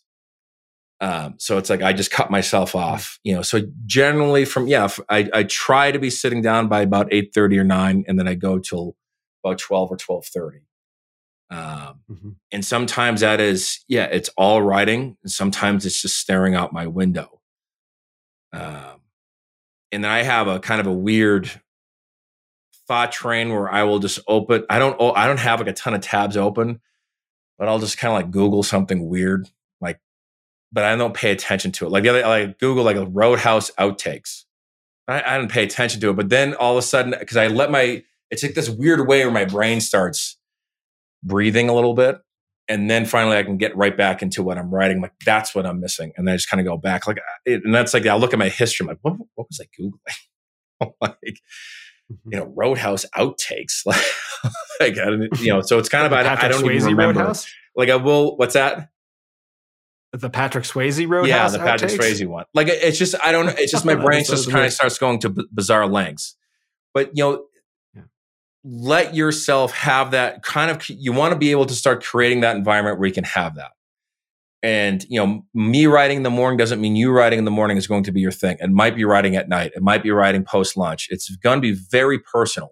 But when you're starting to do it, uh, can you know because it's easy to read writing routines and want to try to start that routine, and that's great. But on the whole, over time, if you're going to be doing a lot of writing, you you want to find that environment, that sweet spot where you're doing your best work, however many hours that is. And you know, you don't want to be doing just writing just for writing's sake. Like I saw some guru the other day. He's like, I wake up and have Mountain Valley water and write, then have an almond latte, then write, then have an almond latte, then write. I'm like, that just sounds like personal hell. Um, mm. you know, where it's just like, but I mean, that's a, but you know, you don't want to be boasting about, it. you want to make your routine, whatever it is, your routine and it could be three to four hours. It could, it could be seven hours. I don't know what it is, but whatever fosters that environment, uh, that that sweet spot of time, and also that sweet spot of time might be where you, yeah, I mean, it could be staring out the window for for an hour, or it could be random Google searches that you never ever pay attention to. Um, and that's what kind of you know, but whatever fosters that environment to keep you going um, is the big thing. Like, and then, uh, yeah, I think that's what keeps it. Just kind of keeps you going. You know, that just kind of keep your mind is kind of trained and or not trained. I don't know. It's just a habit. Like my mind is always going on what I'm writing because I think it's a little bit of my routine. It's always going on, on what I'm writing. It's, it's, always the first thing in my mind is. I mean, yeah, I mean, reading always helps my writing, but like when I'm on a walk or even if after I finish a, a, set in the gym, I'm thinking I'm right back to what I, what it is I'm writing. I don't know, that was a ramble. You, that makes sense, but yeah, it, it's I think the biggest key takeaway there is it's you find out a way when you're new to it to make it your own, and then really foster that environment when you feel like it, it's a natural fit for you, where you don't have to be doing weird things. You know, you don't. I mean, I, I guess my routine is like I don't wear any athleisure or anything like that. Uh, you know, I get dressed, and sometimes I what I'm wearing for work I won't wear when I'm finished. Like I, you know, because I like to start reading in the afternoon. Uh, you know, I'm not gonna. I'll just take it off. So this is kind of just a routine that I've got made from work from home. Whatever just starts to feel natural to you. That's that's the thing to foster and create. That's great. That's actually great advice because I, I, I, obviously in the success hustle grind set world, there's all these different routines you can follow. Do my five step morning routine, whatever, whatever. I've I've never enjoyed those just because it's like I'd wake up and I have something to do the minute I open my eyes. I have to go do this and this and this and this. I, I always resist that. But there is something that's like, okay, what do I actually need from me to be successful in what I do? What is the gift that I can give myself of knowing that this is what Will needs? Maybe no one else needs that, but this is what works for me. And I think that that's in in all the success focused literature and podcasts and books and all that stuff it's like trying men trying to force themselves into the mold of another man what works for them and losing sight of the fact that like no you have to find out what works for you because it's your process not right. ryan holiday's or go ahead Right. Well, yeah, I think that's I mean you nailed it. You nailed it on the head. And I think a lot of guys, yeah, they will try to say, like I love Robert Caro in his book Working, which is his writing process. And, and Robert Caro is one of the greatest writers uh, ever. And, you know, in his process, he writes a thousand words a day, but I think he writes it very slowly because he likes to work through the draft that he wrote, wrote before. You know, but some mm-hmm. people say, well, just pick up right from where you left off and start writing that may or may not work for you, or a hybrid may may work for you. Um, you know, sometimes I, I, do that myself. Either I, I, have to edit what I'm seeing before, or I have, or I just leave it. So it is finding what works for you, and, then again to repeat. Yeah, when you're starting out, yeah, if you like a certain writer and this is his routine, then try it. But you're going to have to prune the edges to make it fit yourself. Like you may be a three or four hour guy with zero distractions or you know maybe every once in a while you have classical music on in the background or something like that or maybe it isn't. Like lee child the, the creator of the jack reacher series his writing routine was he got up i think he had like a cigarette and a ton of coffee then he just kept walking around new york city for hours. Then he uh, i think like three or four in the afternoon like he, he smokes weed or has like one joint and he starts writing. And he writes with one he's a one fingered writer. His daughter orders him a pizza Um, so he has like a pizza at 10 p.m. at night that gets delivered. You know, his daughter orders it for him. It gets, comes to the door and delivers. But that, but that works for him. That's that's his routine. It probably seems like to the hustle bros, he's not doing anything. He's just walking around right. probably someplace in Manhattan for hours, just drinking coffee, not doing anything. Then he just sit, then he just like, well, you know, then he, I don't know how much weed he smokes, but then he just sits down and just starts writing. Like that's but that doesn't mean like, oh, I got to start smoking weed at 4 p.m. and I got to have, oh, I don't have a daughter, so I better have a daughter to get me a pizza at 10 p.m. Like, yeah. you know, like that. That's not how it goes. you know, that's that's his. What kind of pizza is it? Yeah, exactly. You know, like, and he has a luxury of that of that time. You know, because some of these writers, like if you like, I love like Charles C. W. Cook over at the National Review is one of my favorite writers. I just love his writing style. Um, but he has to meet meet deadlines, right? He's he's on condition to mm-hmm. meet a particular style or what he is doing. Know, so, but what works for him may not work for you because that certainly Lee Child that wouldn't work for Lee Child. I'm sure Lee Child could do fine writing as a journalist who needed to meet deadlines. But it's you know it's it's different, right? They they go at different times, and who knows what works best for Charles and who who knows doesn't. So that's the thing is you really make it your own. Try a bunch of different writing routines, but over time, it's just going to feel natural. Um, you know, like even even my cats and my my dog know my routine.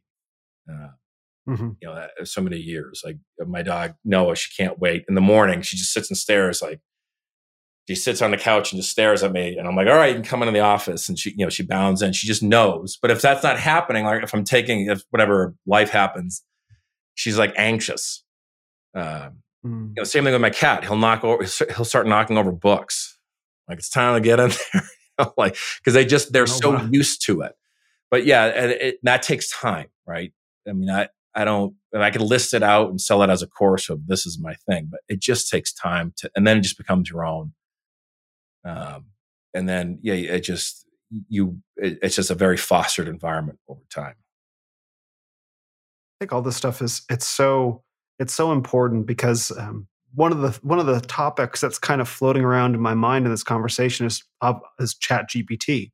You know, the impact that that AI writers are going to start having, and the consensus from men that I respect seems to be that like more idiosyncratic voices will start riding rising to the top because AI can't actually imitate an actual, you know, fully developed human being. Um, and so, if you're if you want to be successful in writing, how are you going to be better than than AI? It's not that difficult, but how are you going to be better than an AI? And that involve that involves your values and who you are as a man, and that involves how do you go about producing the things that reflects your values. So I see all these things kind of putting back together. Like, how are we going to be human beings in order to compete with the robots? Right. Uh, I mean, yeah, because there's this kind of this thing of, of handing our, our thinking over to AI. Yeah. And then the retort is often like, well, you do, you wouldn't know, bro. Like I could show you Edward Gibbon, Chat GPT, or Real Gibbon. You wouldn't know. I'm like, I don't think good writing comes down to a parlor trick. Like if I mistakenly pick Chat GPT or Gibbon wrote that and it's Chat GPT, it's not like this total own, like, oh, bro, you're replaced. Uh, that, right. That's why, I mean, obviously, I know that it, it's still it's not a sentient being that people think it is. It, it, is an incredible tool. I think it is going to radically alter copywriting, probably in a good way, because many copywriters are weirdos. Um, and a business won't have to deal with some weird guy charging them ten thousand dollars for something that may or not may not work, and then the weird guy, you know, like copywriters are, are a weird bunch. So mm-hmm. it will change that, but um, keep thinking of the of the South Park, the recent South Park episode where they have they had Chat GPT on it, and it was so well oh, done. Oh, um, because and and I'm noticing a lot of people don't understand, and where I've seen this in the like money Twitter success is you know they they're everyone's goo goo gaga over what Chat GPT wrote, and people can put in better inputs to c- create better writing. But so much of it right now, and this may change, is so trite and so cliched. It's just like full of chestnuts. And there's a great piece somewhere by the, uh, I don't know if it was, I forget who, it was, it was a top journalist somewhere in the, uh, put in, you know, prompts like, can you please do it without platitudes? And then it just comes right back with platitudes. Can you please say that? And then it's like, okay, then try the prompt of, okay, can you say this as, I, I forget what it was, like as Elmore James. So writes is like, okay, can you say this as Elmore James with no platitudes and cliches? And then immediately pumps out platitudes and cliches. So, but I noticed a lot of people on money tour, they don't understand, like, they don't understand like what a platitude or a cliche is right? They don't understand that the. Seth Godin book is just all platitudes. Um, and ghostwriters are really, really talented at, at knowing how to kind of write that pandering style. And that is not at all a knock on ghostwriters. They're, like someone like Joshua Lisec is very talented at what he is doing because mm-hmm. know how to write those sentences. Um, you know, and Joshua is a good writer, but you read other like uh, you know, other ghost written nonfiction. It's like if you just no wonder why people aren't looking at arguments. They're just looking for the, the lessons because every sentence is just the same thing over and over and over and over and over and over again. Well, people are like, this is revelatory. No, it's not. It's a bunch of old chestnuts. It's a, it's like it's someone sprinkled fortune cookies sayings on the thing. And, um, you know, and I thought, you know, coming back to the, so one, people aren't understanding that, right? They're not understanding like that's a big thing where we're kind of a post literate society where they can't see the platitudes and the trite hackneyed sayings and everything. Um, you know, and that will work for copy because copy is a is a formulaic prose and it is a vulgar prose. It has it, and that's uh, you know somewhat a knock, but it's also not a knock. It's just the way copywriting works. But the coming back to the South Park episode, I thought it was so genius that you know they all of the text you know, it comes with him texting his girlfriend, and all he does is just put the text, and there's no interaction. He just puts text into what she says, and she's loving it. And then, you know, she confronts him saying, Oh, that thing that happened in Switzerland. And he's like, Oh, what? So there's no human element, right? It let's all has done all the thinking for him. then the other element is when they start writing papers for school. It's all biased crap, right? Because ChatGPT is still biased. If you really look at it, and I think yeah. that's a big thing of understanding worldview and values, is you can see sometimes some writers you'll you can sense a little bit of that worldview in their fabric whether you agree with it or not, be like, okay, they're coming from this position a little bit, um, which is uh, which I think is a, a good thing sometimes, right? Because uh, I think they're more unapologetic when they're they're not trying to deny it, if they're not trying to manipulate through it or anything. But all the papers are, you know, Cartman writes the uh, you know a neoliberal feminist look of uh, post-industrial some serious right? so, so this is it's almost biased scrap you know or yeah. or you know butters has this thing on you know immigrants through the through the eyes of this you know so it's all this biased crap and then the ending is uh, i thought this was really brilliant and i think south park made a statement on this the ending is they wrote it using chat gpt and it's such a cardboard ending right it's so predictable but they have this character Shadowbane that ChatGPT is not going to suddenly likely come up with a character Shadowbane, which is this weird guy with with a hawk that screams and he's throwing weird things. Like it's not going to be able to predict or really generate something so out of the box. So I mean that does come back to the idiosyncratic thing. You know, the more you learn the language, the more you express yourself, ChatGPT may be able to imitate your style, but that's all it is. It's an input output. It's like a very, you know, it's a better Wikipedia or better Google, but it, it's not going to suddenly generate your style. And that's what's going to make you stand above when everyone else is focused on the Hemingway app or Grammarly or this or that and third grade writing. Yeah. I'm going to have write this blog post like this. Like if you're just reading content creators, and not able to express your personality in your particular style, whatever that style may be, uh, and to do it with a lot of clarity. Yeah, I mean, the, you're not going to stand out next to you know some Chat GPT, some blog company that uses Chat GPT to write, make up a personality and writes blogs on who knows hmm. what supplement optimization or something. I'm so glad you mentioned Hemingway because I used that for a while and just to clean up some of the copy. But when I there was one post that I wrote where I really tried to follow all of its suggestions, and I found that it bashed all of the me out of my writing. Yeah. Like, oh, sorry, sorry, Ernest, I used a comma. Like, my bad. You know what I mean? Yeah. Can I, can I make this, you know, loves, ten words? yeah, it loves ellipsis. Uh, you know, the dot, really? dot, yeah, just loves loves it and you can do that and get a grade one. And I remember, well, the funny thing is, it's a, it's a, the formula and the algorithm is really messed up. It's trying to use the Flesch Kincaid test, but everyone, including Grammarly, has oh. bastardized that Flesch Kincaid test, which is you want to be 18 words or fewer, and it's counting what is it? It's counting the syllables. But the real Flesch Kincaid test, if you read the book, you know, a semicolon or a colon or you know, if it's kind of measuring, or if we're using a lot of, if the sentence is really long, but it's shorter syllables, you know, it's still going to grade, you know, it's going to give, it would give like a, you know, a grade. Uh, it's very readable, right? So that the Hemingway mm-hmm. fails on the Hemingway app. But the, yeah, the algorithm is really messed up. And it's always on like, you know, the Jack, you know, Jack kicked the ball.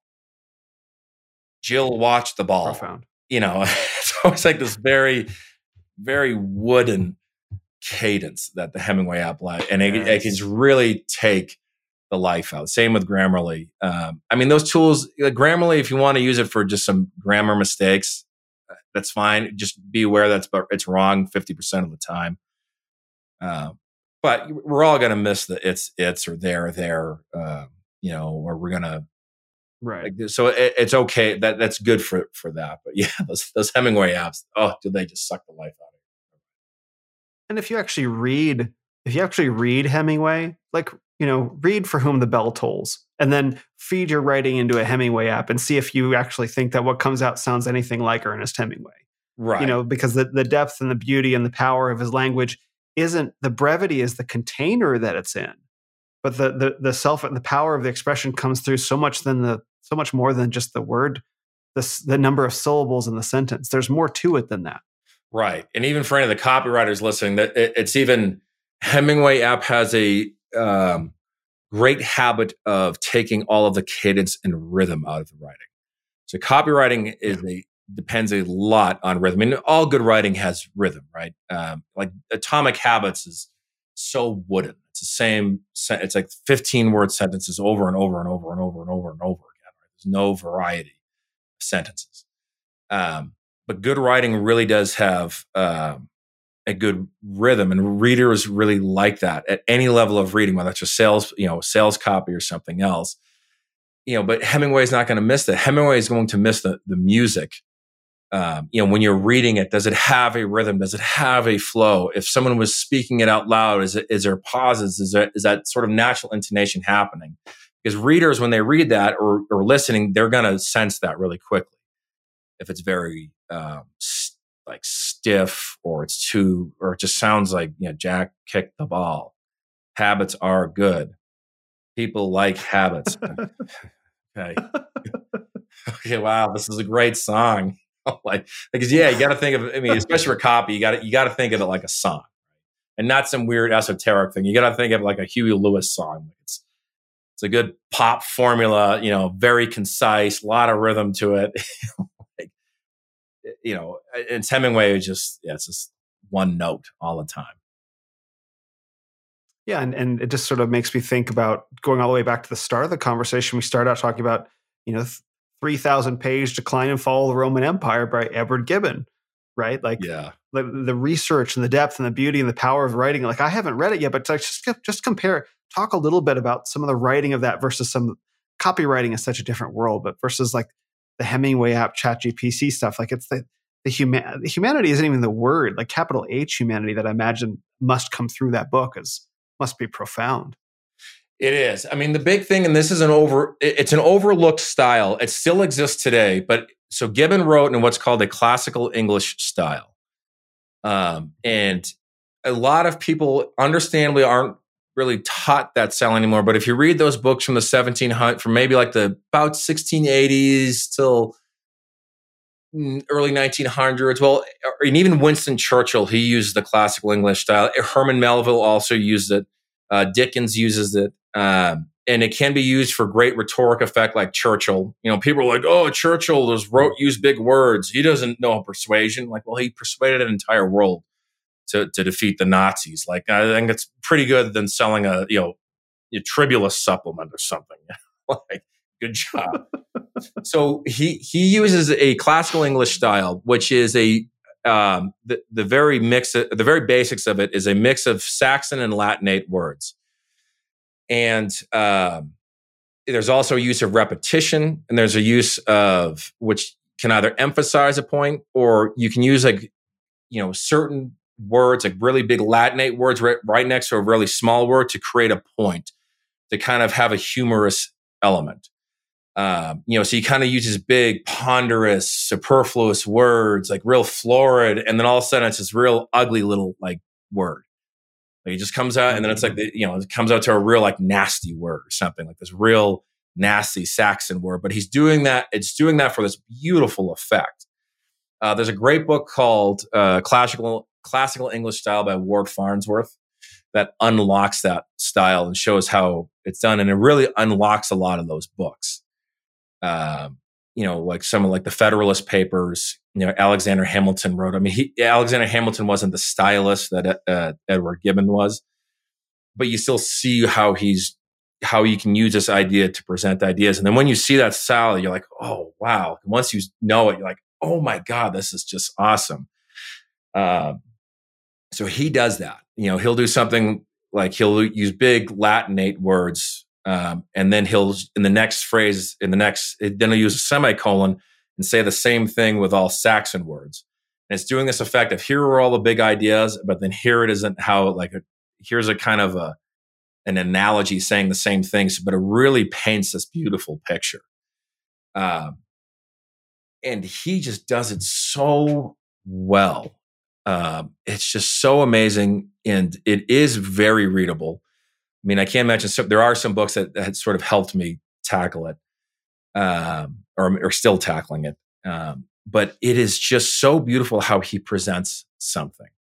Um, how, especially if he's able to take something, he's he's able to have a lot of fun. Like he's able to show, um, you know, a double standard of behavior of say paganism or Christianity or of a leader or something like that, and he's able to kind of add in a little bit of flair that makes it a little bit more readable about what this guy was doing. So he's able to show this you know this he's having fun but how he's doing that is you're able to really capture like why julian was very conniving and very smart but you're able to capture it uh, when he uses like a turn of phrase that makes you you know smirk you're able to capture so much of what's going on right you're you're able to kind of capture a feel of what people you know of what he's doing um, which is just fascinating uh, and especially too when he shows some of the most harrowing elements, I mean, that's the thing that is through that book all the time is that man is tragic.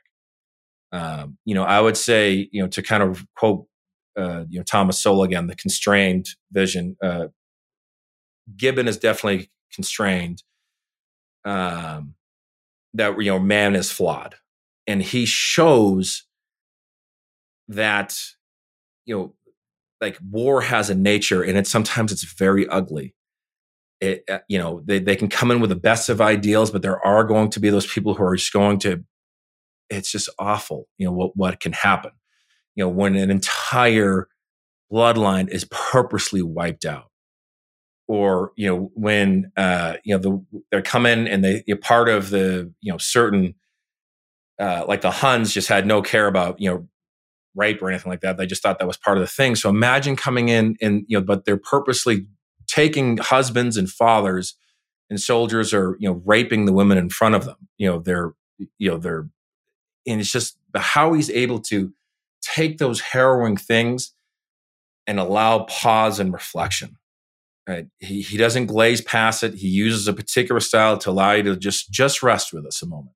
Then in a couple passages later, or soon enough, he's able to kind of inject some humor again to kind of get you like, oh man, you know, like he, he's able to not keep you so like, he's not just sitting there with like ennui, like the world is, is awful. He's just, he, he paints this picture of man and then is able to kind of release the tension, you know, a few paragraphs later. And that just makes it so compelling and so human. Uh, and so beautiful of how he does that. Um, you know, how he's able to capture, you know, the, the foibles that are funny of man, but also just the, the harrowing, abhorrent things that happens. And, in a sense, he's making the kind of warnings of the past in a very graspable way. Um, you know, he, he's able to show these warnings of the past. Like, this is part of man. This is who we have. Like, when war happens, this is going to happen. We're not going to suddenly change. You know, we're going to have to find our best way to handle this. And he's just, he does that in such a good job. Would you say that reading this book is, is transforming you or changing you? I would say so. Yeah. I mean, uh, uh on multiple levels, there's so much to it. Um, I mean, I, am not like a foreign policy expert. Um, but uh, in my opinion, and I'm not saying that Gibbon is necessarily pushing this opinion, but I see like the importance of having deterrence. Um, you know, it, with your government having deterrence, I'm also seeing I have a lot of more pride in how smart the founding fathers were in the system they set up, because it is a stable system. They clearly learn their lessons. Like, well, this could happen, so hopefully not. Mm-hmm. Um, so I think that's a beautiful thing. I think the element of um, one of the big things that, that, Gibbon has in there, and it's more implicit versus explicit, is um, his his themes of civic humanism, and I mean civic humanism in the terms of, of Aristotle. Um, and also, I will say, since people think Gibbon's anti-Christian, he very much reveres Christian ethics. Um, you know, just to say that, like he he he reveres Jesus, but he questions the deity, but he doesn't in a very, it's very even handed, I find. Uh, people might take different opinions, but I find that he, he doesn't, you know, he's not like dumping on Jesus or anything like that. He just has his questions. And I don't know if where Gibbon finished in the rest of his life with that question. Um, he's also a man of his time when, when deism was kind of there. Um, but he has this thing of the, the civic humanism, the Aristotelian sort of uh, virtues. Um, and if, if anything, the, the, to kind of go on the tangent, I mean, I think Gibbon does not like Plato at all. Um, he, I mean, he respects the ideas, but he think he blames a lot on Plato. um, hmm. uh, but uh, as much as yeah, as as, as important as, as Plato is, as he says. But anyways, coming out of my ramble here, the civic humanism is he really shows how important it was for both men and women to have particular values. He shows the importance of men and women during that period, uh, you know, and going through the his, history of time of even just phys- of exercising, of having physical strength, and doing rigorous physical exercise, even if they were in the Senate and they weren't going to ever go to war, but they still had some sort of physical, ed, you know, uh, exercise that they were undergoing because uh, and a lot of them, I guess, what seemed to be popular at certain times is they would kind of train like soldiers. Not that they were necessarily going to ever going to do that, but they had it in some sense of a pride of if the barbarians came to the gate, they could handle themselves or that they were strong. But they also had, but it goes deeper into having this aesthetic personal taste. Um, and you can see that kind of in the statues back then. Like this was something to uphold. And they probably also had it, this idea that it's going to keep you healthy because they didn't have a lot of medical. I mean, a lot of us, there's a lot of medical woo woo back then. Like, well, if you stare at the sun, maybe it'll fix whatever's growing on your arm. So they probably. I don't know. I think I still kind of do that. Yeah. So, but they had an idea that if you had physical strength, probably you were going to do better, you know, uh, which we know more now of. But the really, the beautiful thing that Gibbon shows is so yeah so there's one element of this physical strength for both men and women this physical aesthetic for both men and women to uphold, and to uphold yourself to a particular standard. There's this one on courage but there's also courage uh, but also like this development of taste in the mind. So you know to not to to prevent the mindset bros seem like oh see it's all about mindset. That's true they had that but there's this element where the citizens or a good citizen was upholding themselves to having taste in literature, having taste in the arts, having personal taste. And but Gibbon shows that it wasn't easy, that and that it isn't easy, but it's always something you're kind of self-educating. He always has this element of self-educating yourself on wisdom. And he shows that, that you know the, the, the better leaders, the better emperors of that time really worked towards that. Uh, to have this kind of sense of taste, the sense of reflection. even if they were flawed people, the sense of knowing literature helped them just kind of have more, just a, a better admiration for themselves or better you know admir- more people admire them because they had you know they they had the gifts of of um, you know just wisdom and reflection but also for themselves for their own sanctity and he does a really beautiful job of showing how important that is for the individual um, and he really does an important job or beautiful job of showing it for both men and women to uphold themselves to these particular values uh, and that it takes work and time. And he just does it just this wonderful job with it um, that I just find fascinating. Hmm. If, you, if you have a few more minutes, I want to be respectful of your time, but if you have a few more minutes, I'm, I, you know, one of the things I've noticed that you post on Twitter is that you you push some pretty heavy weights up, and so you're a man who seems to embody, I mean, literally, no pun intended. However, you know, some of the values that Gibbon is talking about here, and I think a lot of men are are sort of mining that front lines and saying that like well we have to be strong in body and strong in mind and strong in spirit and these are not separate or different things but sometimes you know a lot of men particularly writers can kind of let their bodies wither away and they become kind of like brains in a jar you yeah. know maybe they can put, have great output but they're not they're not the roman senate training for when the barbarians are, are at the gates right Right, and it's tough because I, mean, on like Twitter, you see things like I only trust guys with physiognomy checks, you know, and it's tough because you see a favorite writer yeah. who's is just in bad health, but God, the guy is smart, you know? so it's tough. Yeah, Chesterton, is, like yeah.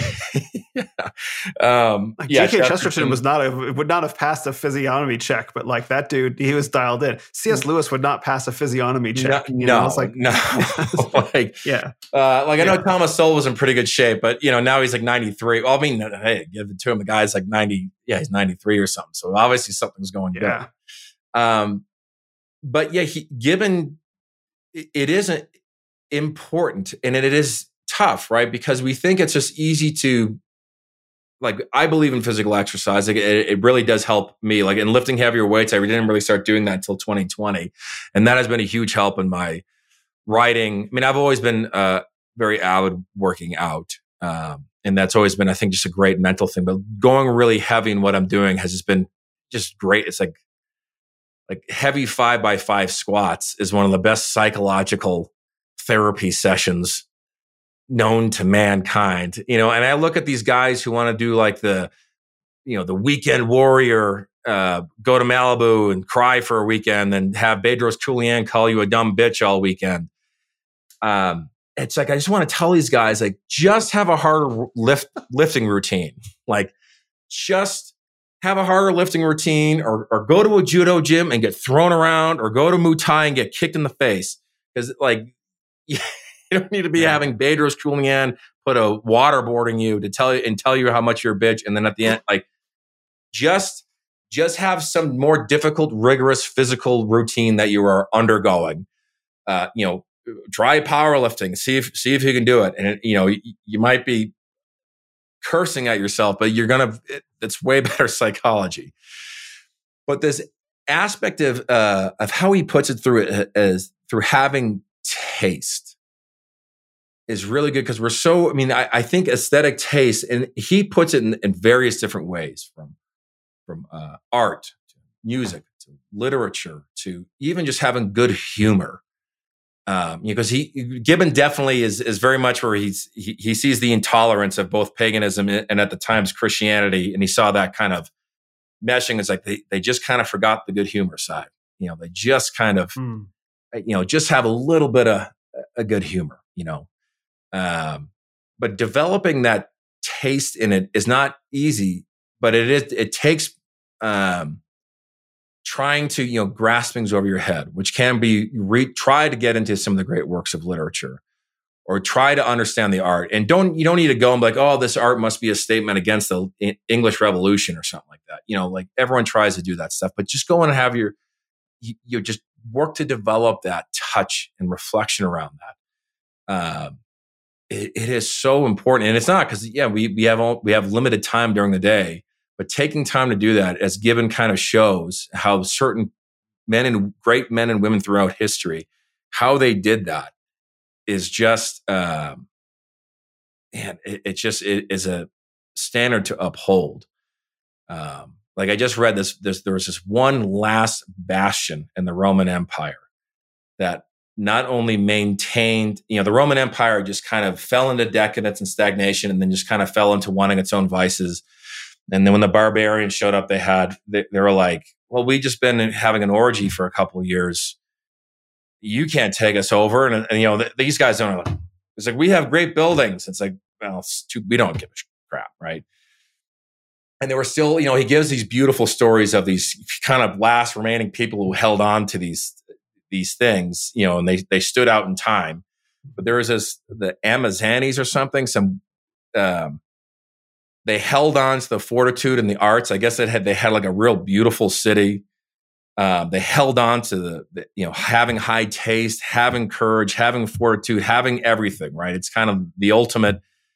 And so when the when the Huns tried to showed up, they fought and they they held the Huns back and it's just kind of this very touching moment. Like here's like this the last little like village somewhere out there for you know for the thousands of years maintained itself through the changes of, from paganism to Christianity. They they they upheld the morals, they upheld the arts.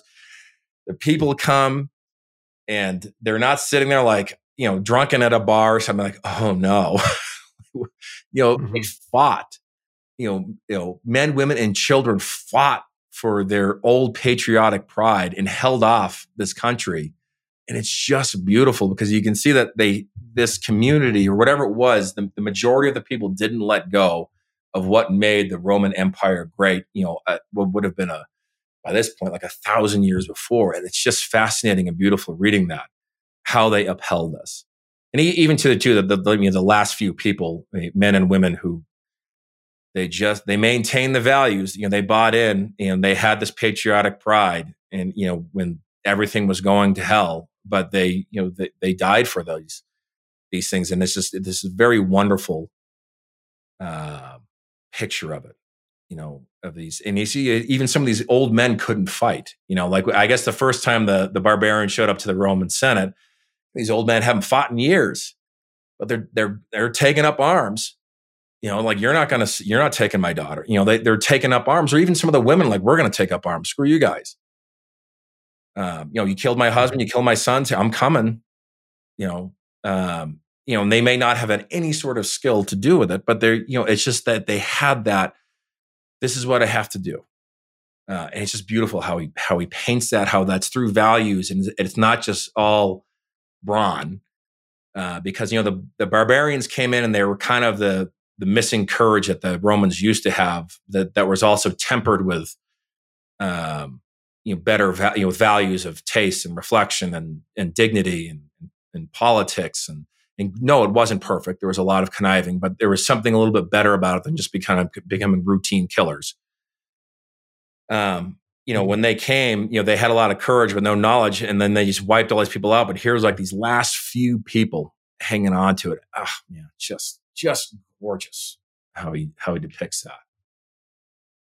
Hmm.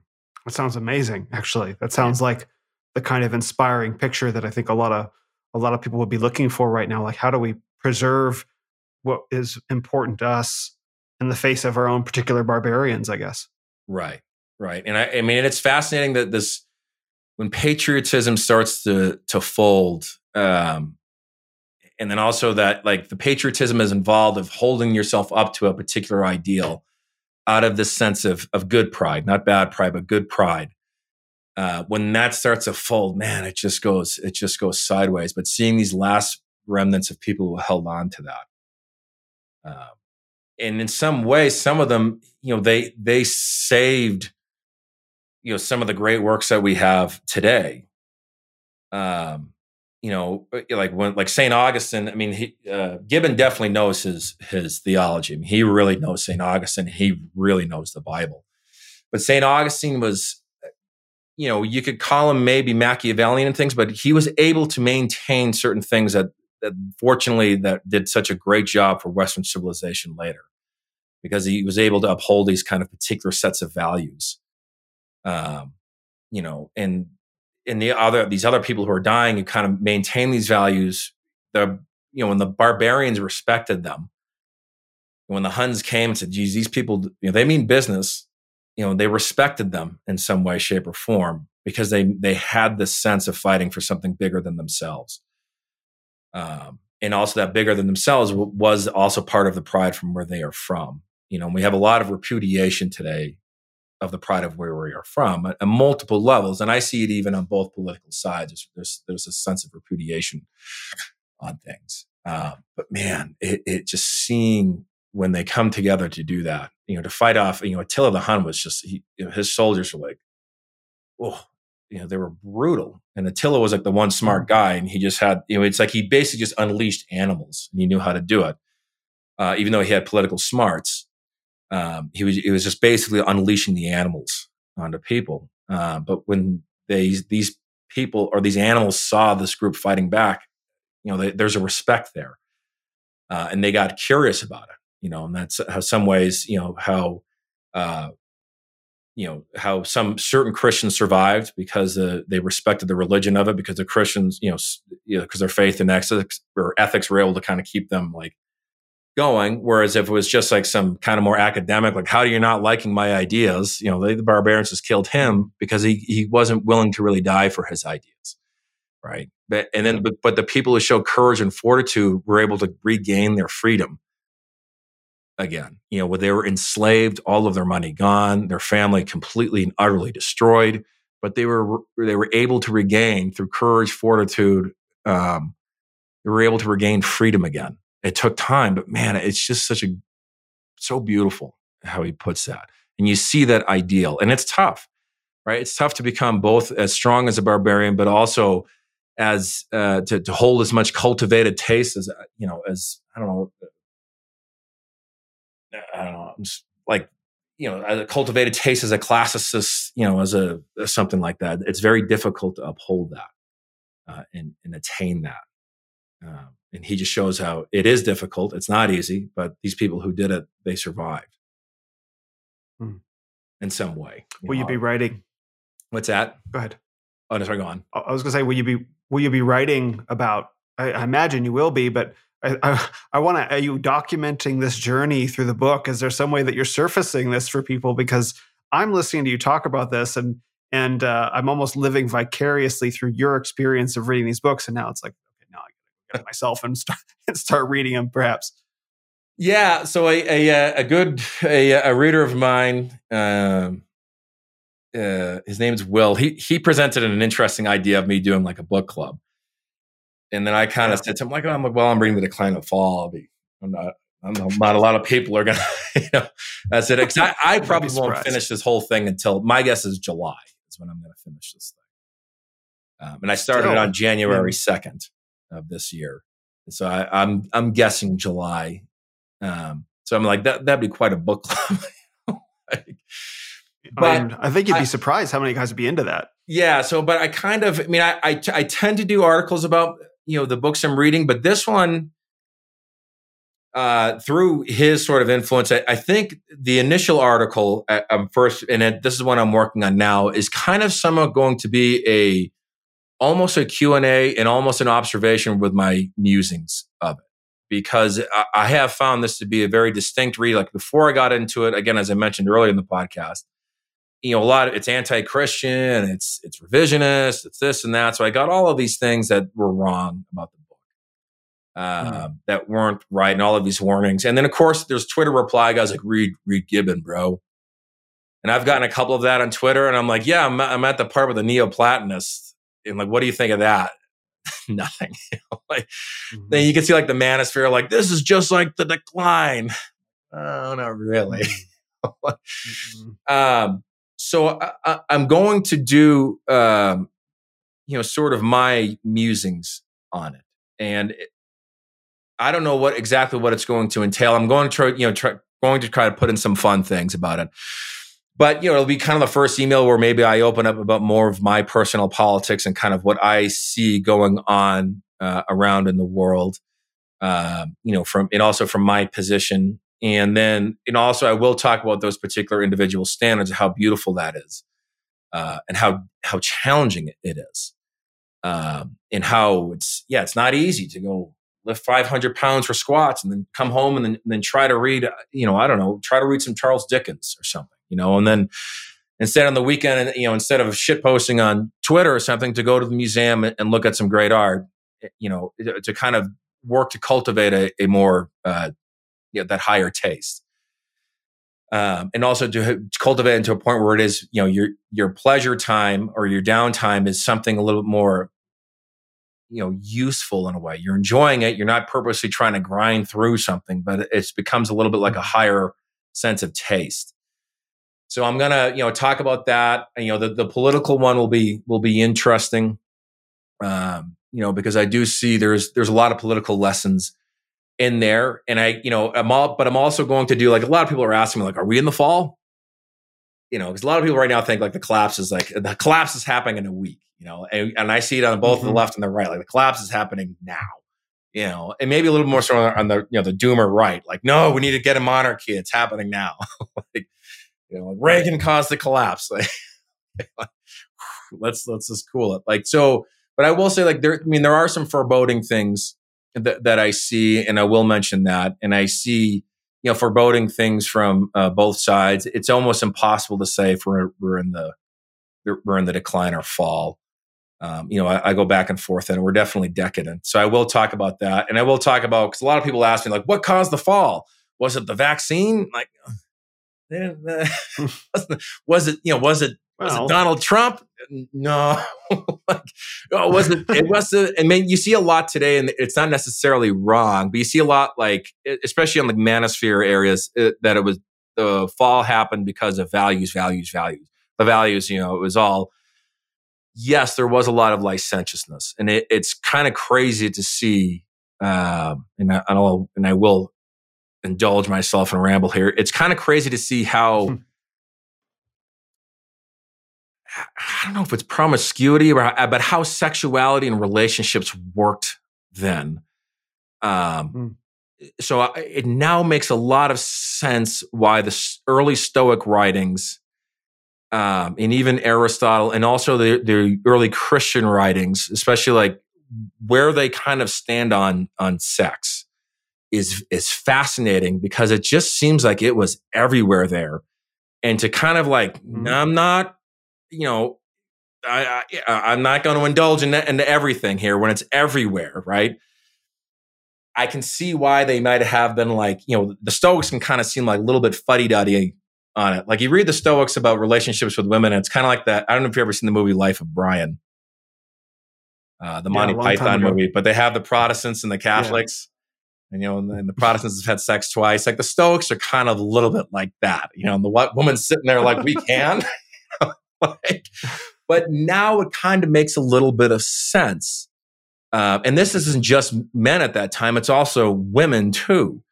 Uh, so obviously there was there was a difference in relationships then, and so it's it's fascinating seeing that um, how that plays out, and also the you know the you know also certain moral ethics uh, you know, from Aristotle, Plato, and you know the uh, Epicureans, how that kind of combated it. Then also how the Christians, in their various forms, how they started to kind of like this is crazy. So you guys gotta, you know, let, let's try to pick one partner versus. So they may have been doing it, doing it because like you know, like, oh, well, she was married to him and he was married to her, but she was married to him, but then him had to marry her, but then he died and betrothed her to him.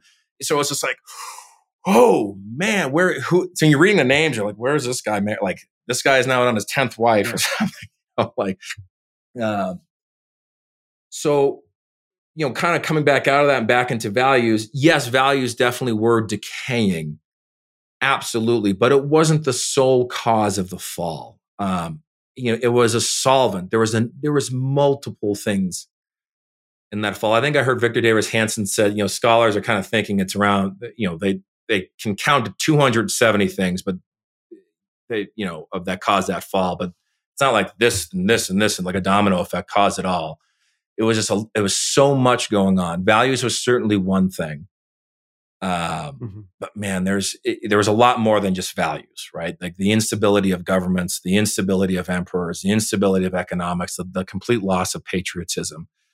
Um, and also, you know, there was things that were well intentioned, um, but they they got overzealous. You know, the, tra- the tragic flaws of man led them, you know, the political animal that man can be led them to make bad decisions at times. Um, as well intentioned as they were. And that's just kind of a nature with man. Like someone can be really well intentioned and do something, but man, it just suddenly messes things up. Um, yeah.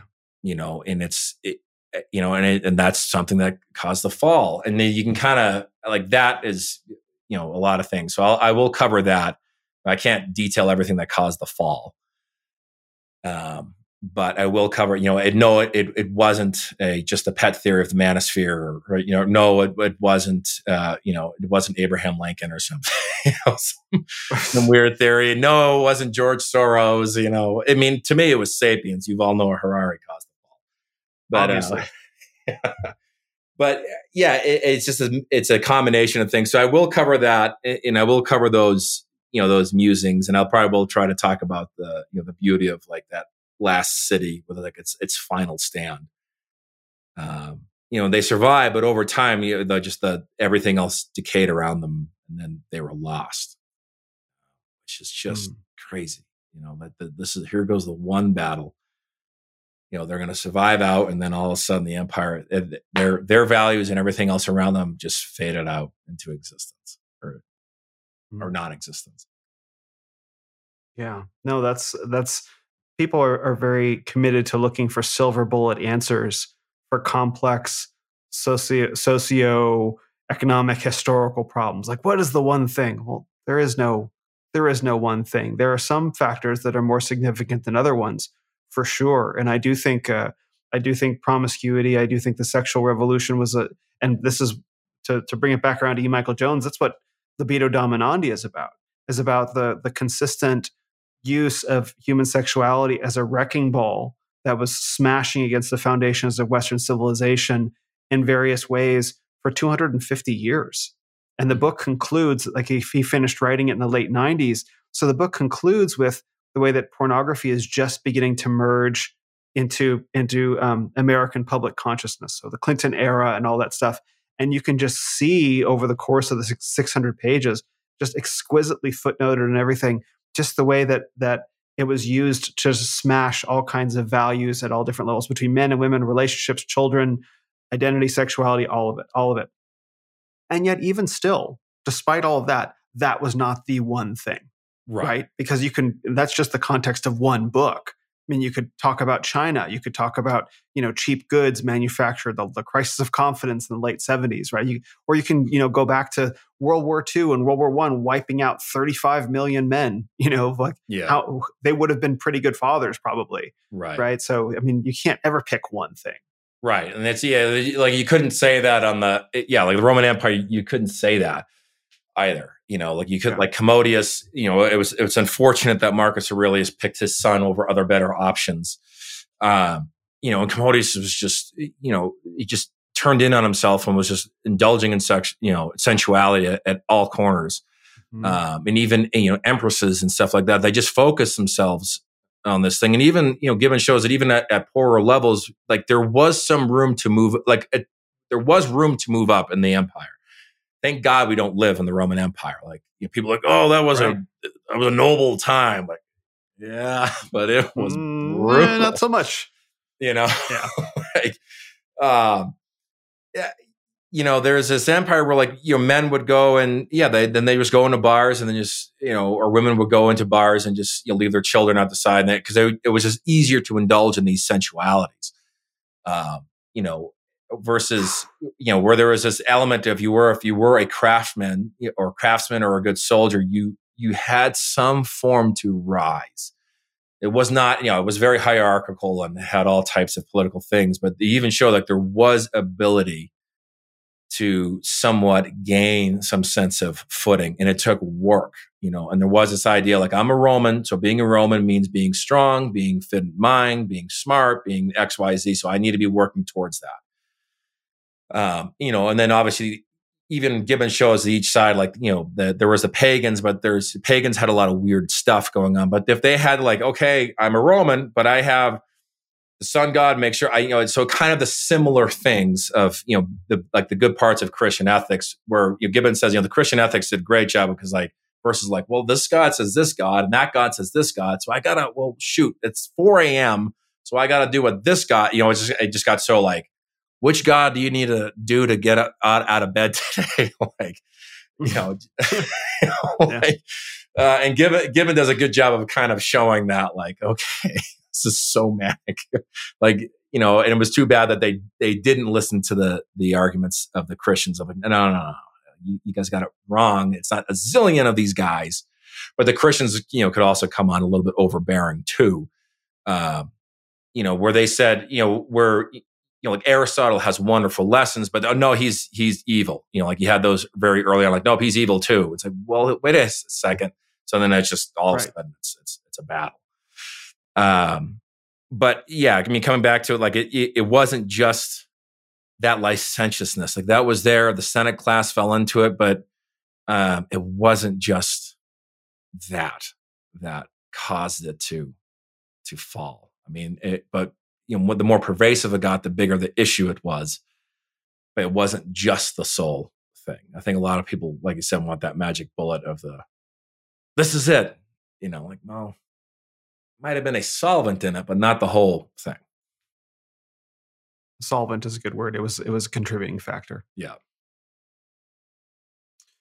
Well, cool, man. This is this has been a, a, a crazy adventure through a, an incredible uh, group of topics that I've just been thrilled to talk with you about. Like, I'm I'm almost tempted to go over to Amazon and pick up Decline and Fall of Roman Empire right now and catch up with you on your book club. Yeah, no, do I have? I'm not doing the book club, but yeah, it is. Uh, I mean, I, I, I very much do highly, highly recommend it. Um, you know, and and I can leave real quick, like for the listeners, if they want to read it, you know, Ward Farnsworth classical English style will help very much unpack that book. And um, you know, if you want a little bit more of a precursor, you know, the letters of Seneca. Seneca was, um, especially the ones mm-hmm. translated by A. A. Long. Um, you know, try to not to just take the Stoic lessons. He has a lot about Roman life at that particular time. Um, and if you want a more modern writer like Niall Ferguson, clearly you can clearly see the influence of Gibbon on Ferguson. But Ferguson, is, you know, is more modern, so its topics are a little bit more understandable. You know, he had a great book on COVID called Doom. So you know, if you read a little bit of Ferguson, you can go into uh, Gibbon with a little bit of uh, you're, you're, able to grasp a little bit of what Gibbon is doing because Ferguson definitely um, it takes a a lot of great lessons from Gibbon and his writing style. So it makes it a little bit more approachable. Mm. This is yeah. I, have been taking notes as we as we've been chatting. So all of the books that you've mentioned, I'm going to go right over to Amazon and research all of them. But all those will be in the show notes because I, I, think um, there were a number of different ones that you said that were that were intriguing intriguing to me because we all have our literary journeys with the books that we're reading and and why I read a lot of books by my guests and all that stuff. So that takes up a lot of my reading time but I'm aware, particularly because my Amazon save for later card is probably hundreds of books deep at this point. Yeah. I'm aware that there are all these different choose your own adventure journeys through the world the book So many books, so little time, right? Yeah. No, I, I understand that. So I know I'll never, I know every time I buy a big pile of books, there's probably like two in there that I'll, that I'll never get to. Yeah, exactly. Exactly. And I don't know which well, one. Well, thank you so much. well, I mean, you know, you'll come to come back to it later until it's just kind of like, well, maybe I, okay, maybe I should donate this book now. Maybe I'll never read it. Like someone recommended, like Tom Brown's School Days at Oxford was a book from the muscular Christianity era in the early 20th century, and so I bought that, and that's like it's been sitting on my shelf for a while. I'm probably not gonna. I opened it up. I'm like, I'm probably not gonna read this. yeah, I hear that. Yeah. Well, thank you so much for your time this afternoon. Where would you like to send men to find out more about you and what you do? Yeah, well, no, thank you. This has been a a uh, yeah an, an, awesome conversation, and, and, it could go on for hours more. Um, yeah, Jim jimclair.com is probably the easiest place to find me. I am on Twitter. I think what was my handle? Uh, find Jim Clair. Fine. Um, you know, I, I try to tweet every day. Uh, you know, three people mention and to grow my account, which feels like work. every day, but I, I do have a little more fun there. Um, and I, you know, I show the books I read and um, I'm not very active on Instagram, but jimclair.com and Twitter is probably the two best places to, to find me. Um. You're pretty active on your email list too. Yeah. So yeah, usually about once or twice a month on my email list or announce the articles. I get about one or two a month out. Um, and try to keep a conversation going over there too as well. Well, thank you so much for your time, Jim. I, I really appreciate all your wisdom and experience and the generosity um, that you showed in kind of sharing some of your story for how you got here today. No, thank you. This is yeah, this has been an absolute absolute blast. I'm honored you asked to have me on here.